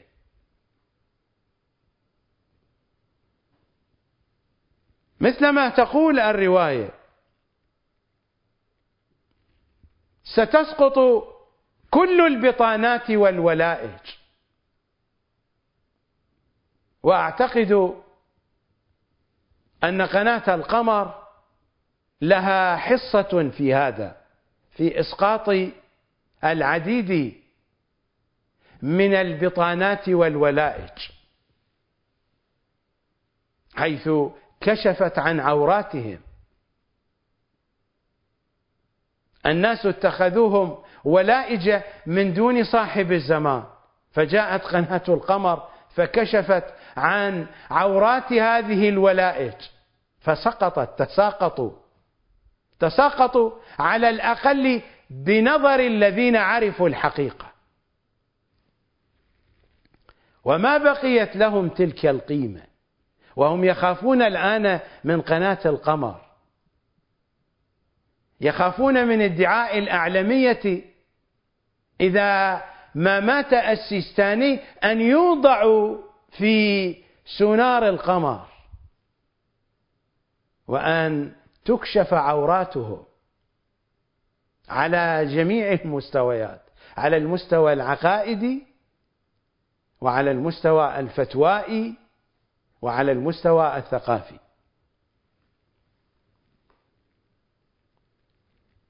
إن حديثكم هذا لتشمئز منه قلوب الرجال فانبذوه إليهم نبذا فمن أقر به فزيدوه. ومن أنكر فذروه إنه لا بد من أن تكون فتنة. هذه فتنة معرفية ثقافية إعلامية تعليمية. وهذا هو الذي نشهده الآن منذ نشوء الفضائيات ومنذ أن ظهر الإنترنت في واقع حياتنا. بعد ظهور الإنترنت وبعد ظهور الفضائيات وبعد ظهور أجهزة الموبايل نشأت فتنة عقائدية وفكرية كبيرة في هذا العالم وفي واقعنا الشيعي بشكل خاص. هذا التقلب في الأفكار والعقائد. إنه لا بد من أن تكون فتنة يسقط فيها كل بطانة ووليجة حتى يسقط فيها من يشق الشعرة بشعرتين في نظر الناس الذين يعتبرون هم النوابغ وهم الأذكياء. ستكشف حقيقتهم ويتبين جهلهم حتى لا يبقى حتى لا يبقى إلا نحن وشيعتنا. نحن الحجة بن الحسن. وشيعتنا لا أعتقد أنهم موجودون الآن. نحن نأمل في صناعة تيار يمكنه أن يصنع أمة شيعية في قادم الأيام. الرواية بمستوى من مستوياتها تتحدث عن واقعنا اليوم. أعيد قراءتها عليكم مرة أخرى. إن حديثكم هذا لتشمئز منه قلوب الرجال فانبذوه إليهم نبذا فمن أقر به فزيدوه ومن أنكر فذروه. إنه لا بد من أن تكون فتنة فتنة ثقافية بحسب ما تقدم من الرواية نفسها. إنه لا بد من أن تكون فتنة يسقط فيها كل بطانة ووليج. هؤلاء الذين اتخذتهم الشيعة ولائج من دون الأئمة من دون صاحب الزمان حتى يسقط فيها من يشق الشعرة بشعرتين. الذي يقال عنه من أنه نابغة ذكي حتى لا يبقى إلا نحن وشيعتنا. شيعتهم الذين لا يدعون إلى أنفسهم وإنما يدعون لإمام زمانهم. شيعتهم الذين وليجتهم محمد وآل محمد. حتى لا يبقى إلا نحن وشيعتنا. هكذا نقرأ في الزيارة الجامعة الكبيرة. فمعكم معكم لا مع غيركم. هذا هو تعريف الوليج. نستمر في القراءة. فمعكم معكم لا مع غيركم. آمنت بكم. وتوليت آخركم. بما توليت به أولكم. وبرئت إلى الله عز وجل من أعدائكم. ومن الجبت والطاغوت. والشياطين. وحزبهم الظالمين لكم. الجاحدين لحقكم والمارقين من ولايتكم والغاصبين لإرثكم الشاكين فيكم المنحرفين عنكم. إنها سقيفة بني ساعدة وما تفرع عنها. ومن كل وليجة دونكم وكل مطاع سواكم. إنها سقيفة بني طوس ومن كل وليجة دونكم. وكل مطاع سواكم. ومن الأئمة الذين يدعون إلى النار. فثبتني الله أبدا. ما حييت على موالاتكم ومحبتكم ودينكم. إلى آخر ما جاء في الزيارة الشريفة. فبعد الحديث عن سقيفة بني ساعدة انتقل الكلام إلى سقيفة بني طوس وأمثالها. أقرأ الكلام مرة أخرى عليكم وأتمنى عليكم أن تعودوا إلى مفاتيح الجنان الذي أقرأ منه الآن عليكم إلى الزيارة الجامعة الكبيرة وأن تتدبروا في العبائر هذه. فمعكم معكم لا مع غيركم. آمنت بكم وتوليت آخركم بما توليت به أولكم. وبرئت إلى الله عز وجل من أعدائكم ومن الجبت والطاغوت والشياطين وحزبهم الظالمين لكم الجاحدين لحقكم والمارقين من ولايتكم والغاصبين لإرثكم الشاكين فيكم المنحرفين عنكم ومن كل وليجة دونكم وكل مطاع سواكم. من كل وليجة دونكم فأنتم وليجتي. هذا هو القول البليغ الكامل. ألا تلاحظون أن القرآن يتحدث عن الوليجة؟ وأن الأمير في نهج البلاغة يتحدث عن الوليجة. وأن الروايات والأحاديث كثيرة وفيرة عن الوليجة والولائج. وها هي الزيارة الجامعة الكبيرة القول البليغ الكامل تحدثنا عن الوليجة. هذا موضوع مهم وعنوان ضروري جدا في منظومتنا العقائدية. لا يهتم أحد بهذا.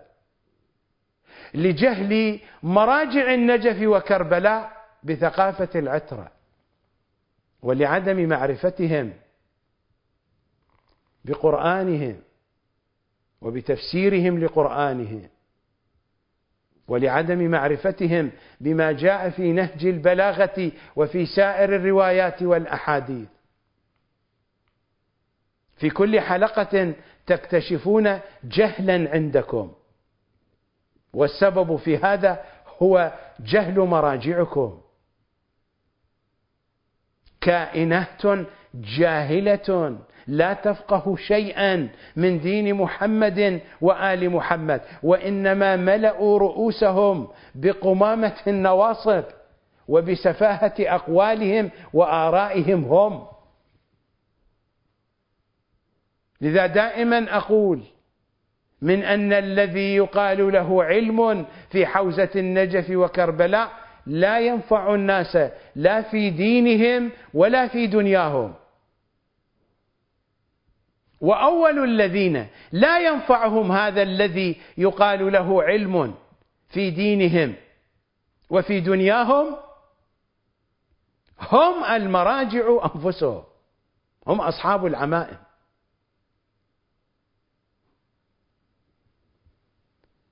إذا أردنا أن ننظر إلى واقعنا الشيعي هناك وليجة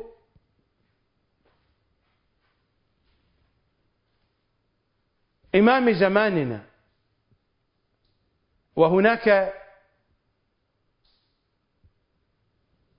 ولائج التائهين من الشيعة الذين أخبرنا أمير المؤمنين عنهم من أنهم سيتيهون ويتيهون تيها أضعاف تيه بني إسرائيل.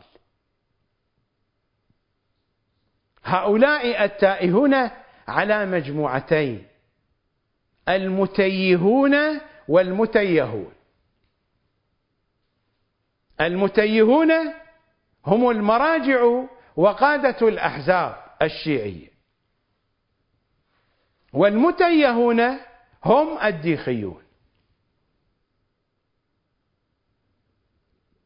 فهل بقي شيء من الشيعة مع إمام زماننا؟ لم يبق شيء.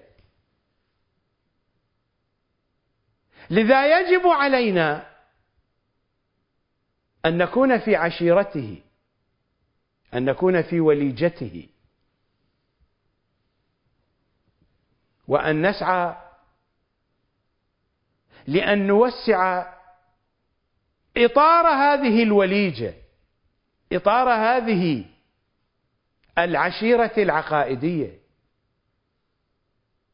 أن نتخذ إمامنا وليجة لكن ما هو شعار هذه الوليجة؟ ما هي هذه النقطة التي تتركز في ضمائرنا ووجداننا. عنوان وليجتنا عنوان وليجتنا فاطمة وشعارنا يا زهراء. وهذا هو السبب الذي لأجله أبدأ أحاديثي وبرامجي وأبدأ كل شيء مهم في حياتي. بيا زهراء يا زهراء هو شعار وليجتي. هو شعار عشيرتي العقائدية. الزهرائيون هم الذين وليجتهم عشيرتهم العقائدية فاطمة. ففاطمة هي شيخنا وعظيمنا. شيخ عشيرتنا فاطمة. وعظيم عشيرتنا فاطمة. وشعارنا شعار وليجتنا يا زهراء. إمضاء منكم. إمضاء منكم. بين يدي الزهراء أن تتحركوا باتجاه صناعة تيار فكري مجتمعي يحمل هم العقيدة المهدوية. إمضاء منكم. حين تقولون الآن معي يا زهراء وأخرجوها أخرجوها من أعماق قلوبكم.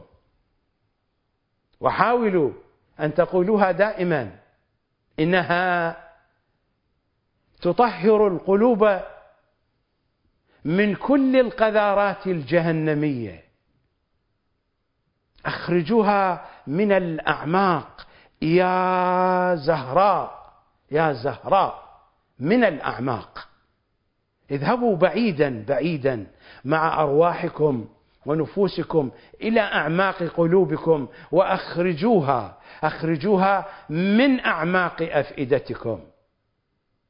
حتى لو كانت بصوت خافت يا زهراء يا زهراء هذا هو شعارنا. إذا كان لكل عشيرة من شعار فشعار عشيرتنا الزهرائية يا زهراء. يا زهراء. هكذا نقرأ في الجزء الثامن من الكاف الشريف والطبعه طبعة دار التعارف للمطبوعات بيروت لبنان في الصفحة الخامسة والتسعين. إنه الحديث السابع والثمانون. حديث مفصل. أذهب إلى موطن الحاجة حيث يخبرنا الحديث الشريف من أن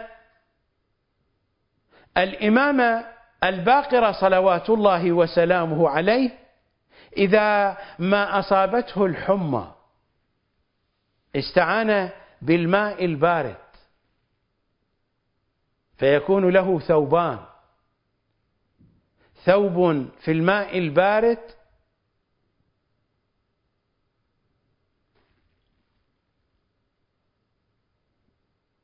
وثوب على جسده يراوح بينهما. ثم ينادي حتى يسمع صوته على باب الدار. يا فاطمة بنت محمد. الإمام هل هو بحاجة إلى فعل هذا؟ ما روح فاطمة بين جنبيه؟ هذا محمد الباقر. كجده رسول الله. رسول الله روح فاطمة بين جنبيه. وكذا محمد الباقر فروح فاطمة بين جنبيه. إنه يعلمنا. محمد الباقر ما هو مهجة فاطمة.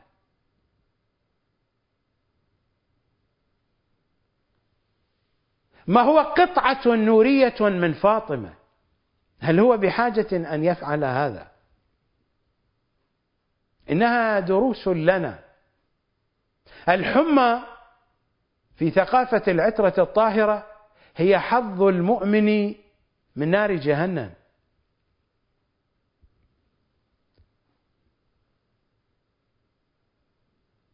واسمها اسم فاطمة هو الذي يطهر. يطهر لأنها هي التي فطمت فطمت ذريتها وشيعتها عن النار فطمتهم من النار. هذه هي الفاطمة من النار. حينما نقول يا زهراء من أعماق قلوبنا؟ إننا نطهر هذه القلوب من فحيح جهنم. من فحيح أفاعي جهنم. تلك الأفاعي التي يصدر فحيحها من النجف وكربلاء. من أولئك الذين تشبعوا بالقذارة الجهنمية في رؤوسهم وقلوبهم. إنهم مراجع الحوزة الطوسية. إنهم الخطباء الحمير. من خطباء المرجعية الطوسية في النجف وكربلاء. هؤلاء الذين يملؤون رؤوس الشيعة بفحيح نار جهنم بفحيح أفاعيها. طهروا قلوبكم دائما دائما. جربوها جربوها في كل يوم. ولعدة مرات قولوها ومن الأعماق. غوصوا إلى أعماق قلوبكم وأخرجوها بصوت عال بصوت خافت. يا زهراء أخرجوها من أعماق قلوبكم. كي تتطهر هذه القلوب من فحيح أفاعي جهنم. الإمام الباقر هكذا يفعل ثم ينادي حتى يسمع صوته على باب الدار. لماذا ينادي بصوت عال؟ يريد أن يسمعنا أن يسمع الآخرين. ثم ينادي حتى يسمع صوته أو حتى يسمع صوته على باب الدار. يا فاطمة بنت محمد. أبو بصير يسأل الإمام الكاظم عن هذه الواقعة والتي كانت تتكرر في حياة إمامنا الباقر. الإمام الكاظم يقول لأبي بصير صدقت. هذه حقيقة. كان جدي الباقر يفعلها.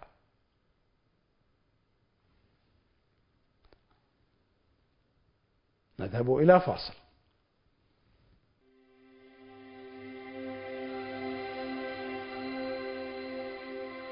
عن محمد بن سنان رضوان الله تعالى عليه. قال كنت عند أبي جعفر الثاني إمامنا الجواد. صلوات الله وسلامه عليه. فأجريت اختلاف الشيعة. فقال يا محمد إن الله تبارك وتعالى لم يزل متفردا بوحدانيته. ثم خلق محمدا وعليا وفاطمة فمكثوا ألف دهر. ثم خلق جميع الأشياء فأشهدهم خلقها وأجرى طاعتهم عليها وفوض أمورها إليهم فهم يحلون ما يشاءون ويحرمون ما يشاءون ولن يشاءوا إلا أن يشاء الله تبارك وتعالى. ثم قال يا محمد هذه الديانة التي من تقدمها مرق ومن تخلف عنها محق ومن لزمها لحق خذها إليك يا محمد.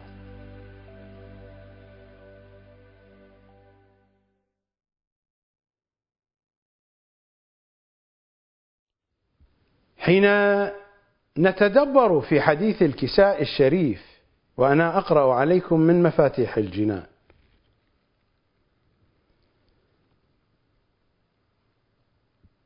الحديث المروي عن الصديقة الكبرى. صلوات الله وسلامه عليها. في طوايا الحديث جبرائيل سأل الله. يا رب ومن تحت الكساء؟ فقال عز وجل هم أهل بيت النبوة ومعدن الرسالة. هم فاطمة وأبوها وبعلها وبنوها. الوليجة هنا فاطمة. نسبوا إليها. لهذا السبب قلت لكم من أن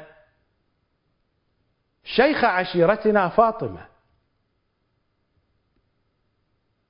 من أن عظيمنا فاطمة من أن سيدتنا فاطمة من أن تاج رؤوسنا فاطمة.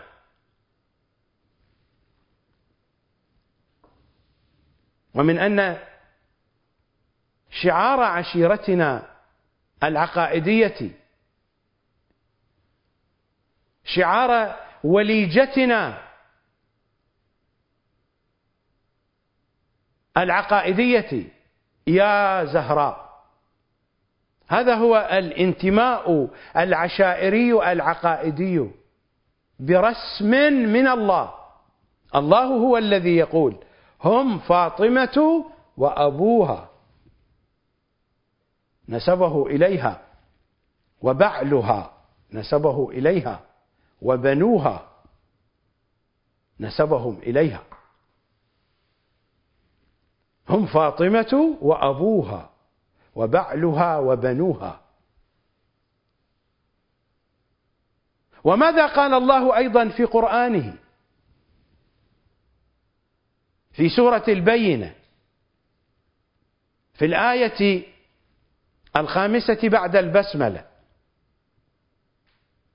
وما أمروا إلا ليعبدوا الله مخلصين له الدين.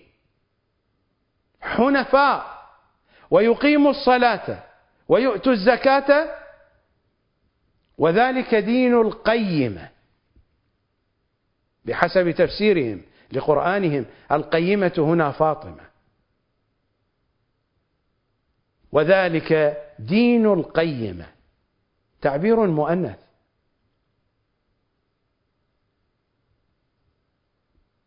ومعرف بالألف واللام.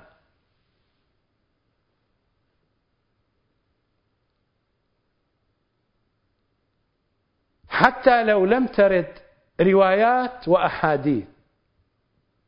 إذا قرأنا الآية هذه من هي هذه القيمة؟ في ديننا في عقيدتنا. إنها فاطمة الله نسب دينه إليها.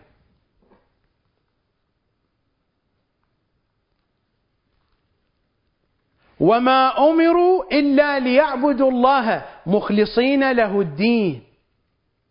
مخلصين الدين لله.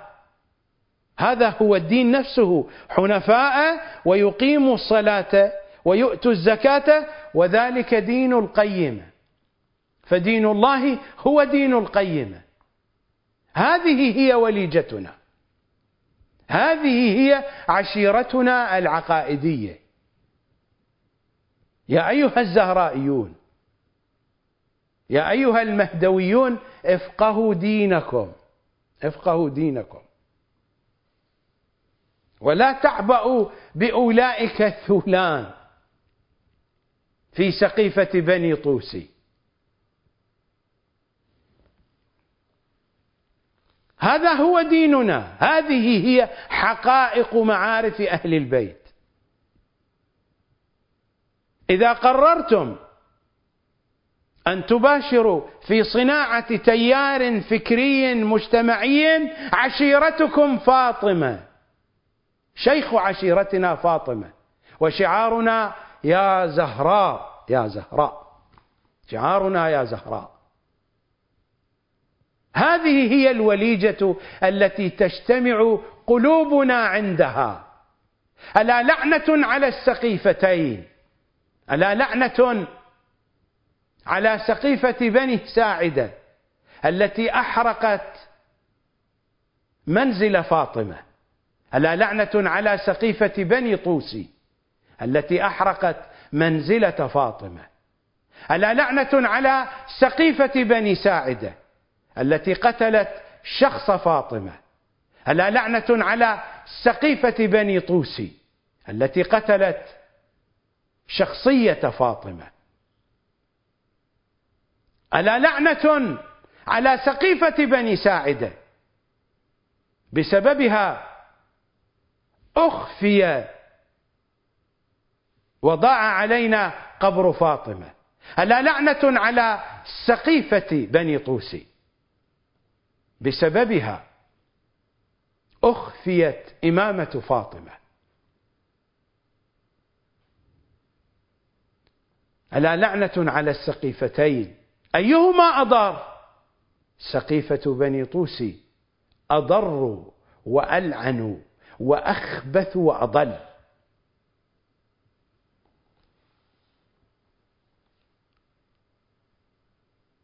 سبحانه وتعالى جعل فاطمة الوليجة في حديث الكساء. جعلها وليجة لمن؟ لمحمد وعلي وأولاد علي وفاطمة. حين أجاب جبرائيل سبحانه وتعالى فقال هم فاطمة وأبوها وبعلها وبنوها ففاطمة هنا وليجتهم. وهنا في قرآنه حين أضاف الدين إلى القيمة هي وليجة الدين الدين مضاف إليها وهي القيمة عليه. هي المشرفة والمديرة والقائدة والمدبرة وهي الإمام. هي إمام الأئمة من ولدها من الحسن المجتبى إلى قائم آل محمد. هذه وليجتنا. عليكم أن تشدوا قلوبكم إلى فنائها. من دون العلاقة الوثيقة بفاطمة لا قيمة لدينكم ولا قيمة لعملكم ولا قيمة لتياركم ولا قيمة لكم.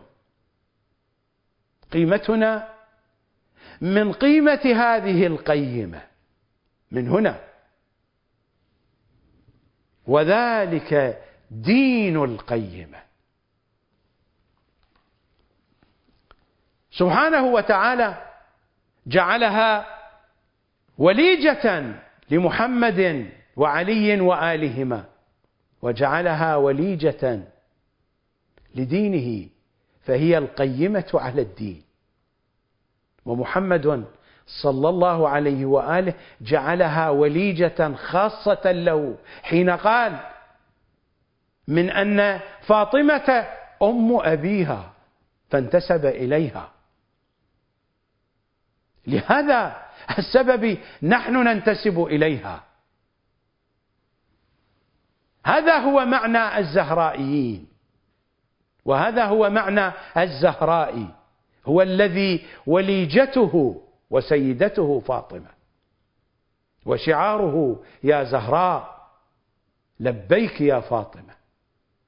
لبيك من عقولنا ومن قلوبنا ومن ضمائرنا. ومن وجداننا ومن ظاهرنا وباطننا. لبيك بكل ما لهذه الكلمة من معنى نستطيع أن ندركه وحتى الذي لا نستطيع أن ندركه. يا بنت رسول الله أنت وليجتنا أنت الوليجة يا أم الحسن والحسين. لن نتخذ وليجة من دونك. سبحانه وتعالى جعلك وليجة لمحمد وعلي وآلهما. هم فاطمة وأبوها وبعلها وبنوها. فاطمة أم المؤمنين وهذا العنوان حقيقي بالنسبة لها. لا كما هو لنساء النبي. المؤمنون أبناء فاطمة. لا يتزوجون فاطمة. الكل لا يتزوج فاطمة. زوجها علي فقط. هو كفوها وبعلها وزوجها. هم فاطمة وأبوها وبعلها وبنوها. المؤمنون أبناؤها هي أم المؤمنين حقيقة. نساء النبي تشريفا لهن لانتسابهن للنبي. يقال لهن أمهات المؤمنين. إذا ما طلقها رسول الله يسلب منها هذا الوصف وتستطيع أن تتزوج. فما هي بأم للمؤمنين حقيقة؟ هذا هو حال نساء النبي. فاطمة أم المؤمنين هذا العنوان حقيقي ثابت مثلما هي أم أبيها. فهي عشيرة المؤمنين وهي الفاطمة التي فطمت ذريتها وشيعتها من النار وينادي المنادي في يوم القيامة أين الفاطميون؟ الذين فطمتهم فاطمة من ذراريها ومن شيعتها. وهذا العنوان الزهرائيون مشتق من هذا العنوان. لكنني لا أتوجه إلى فاطمة باسمها فاطمة. فهذا الاسم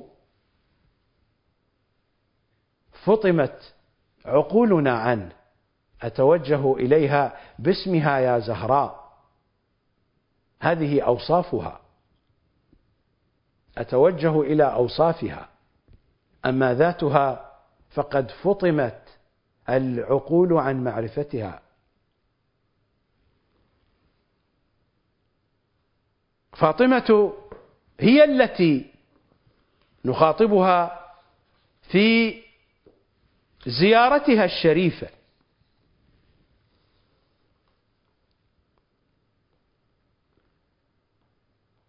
وزعمنا أن لك أولياء ومصدقون وصابرون لكل ما أتانا به أبوك صلى الله عليه وآله وأتى به وصيه. فإنا نسألك إن كنا صدقناك إلا ألحقتنا. هي القيمة هي التي تلحقنا بمحمد وعلي. هي شيخ العشيرة فاطمة وأبوها وبعلها وبنوها هي التي تلحقنا بهما. فإنا نسألك إن كنا صدقناك إلا ألحقتنا بتصديقنا لهما. لنبشر أنفسنا بأننا قد طهرنا بولايتك. هذا هو الذي أقوله لكم. أخرجوها أخرجوها يا زهراء من الأعماق. هذه عملية تطهير. لنبشر أنفسنا بأن قد طهرنا بولايتك يا زهراء. هذه وليجتنا.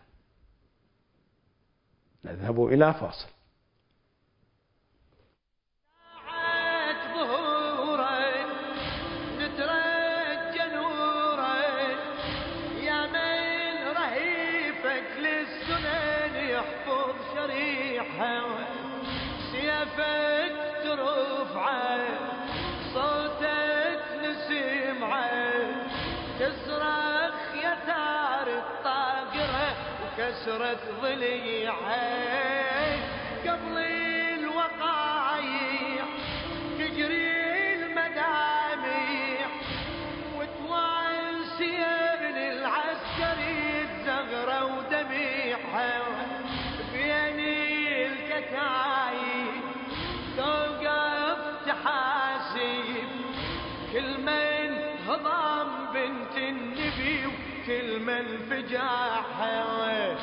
وبسيفك تسائل عن ظلم الأوائل وبسيفك تسائل عن ظلم الأوائل. صيحب حزين ليش انكسر ضلع الوديعة.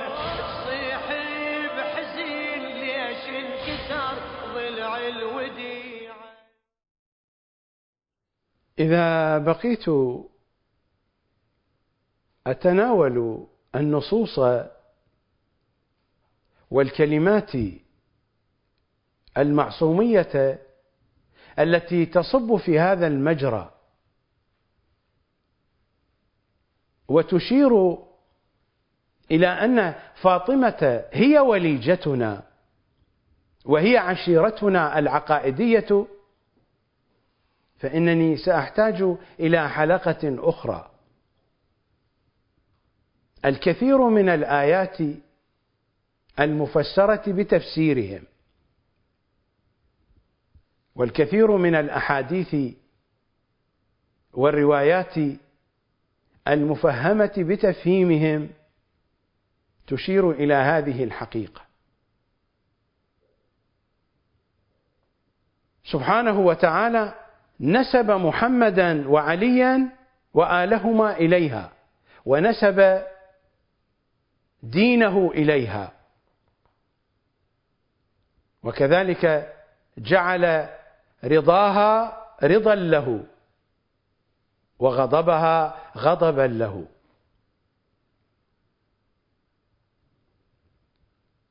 هل تريدون من الدلائل ما هو أوضح من هذا؟ الله هو الذي يوجهنا ويريد منا أن نتخذ منها وليجة.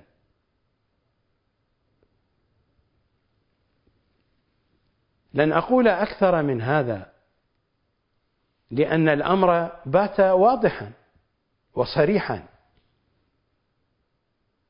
وبهذا ينتهي حديثي في هذا العنوان. صناعة تيار فكري مجتمعي يحمل هم العقيدة المهدوية. أتمنى عليكم أن تدرسوا هذه الحلقات دراسة دقيقة وبتمعن خصوصا فيما يرتبط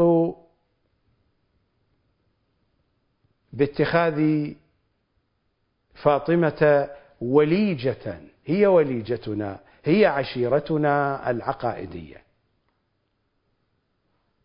زهرائيون نحن وسنبقى نبقى نبقى زهرائيين. نحيا زهرائيين نموت زهرائيين.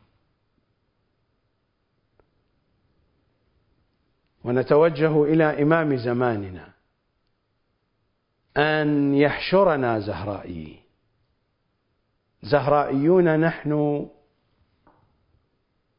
والهوى والهوى والهوى زهرائي. نلتقي غدا إن شاء الله تعالى. أسألكم الدعاء جميعا في أمان الله.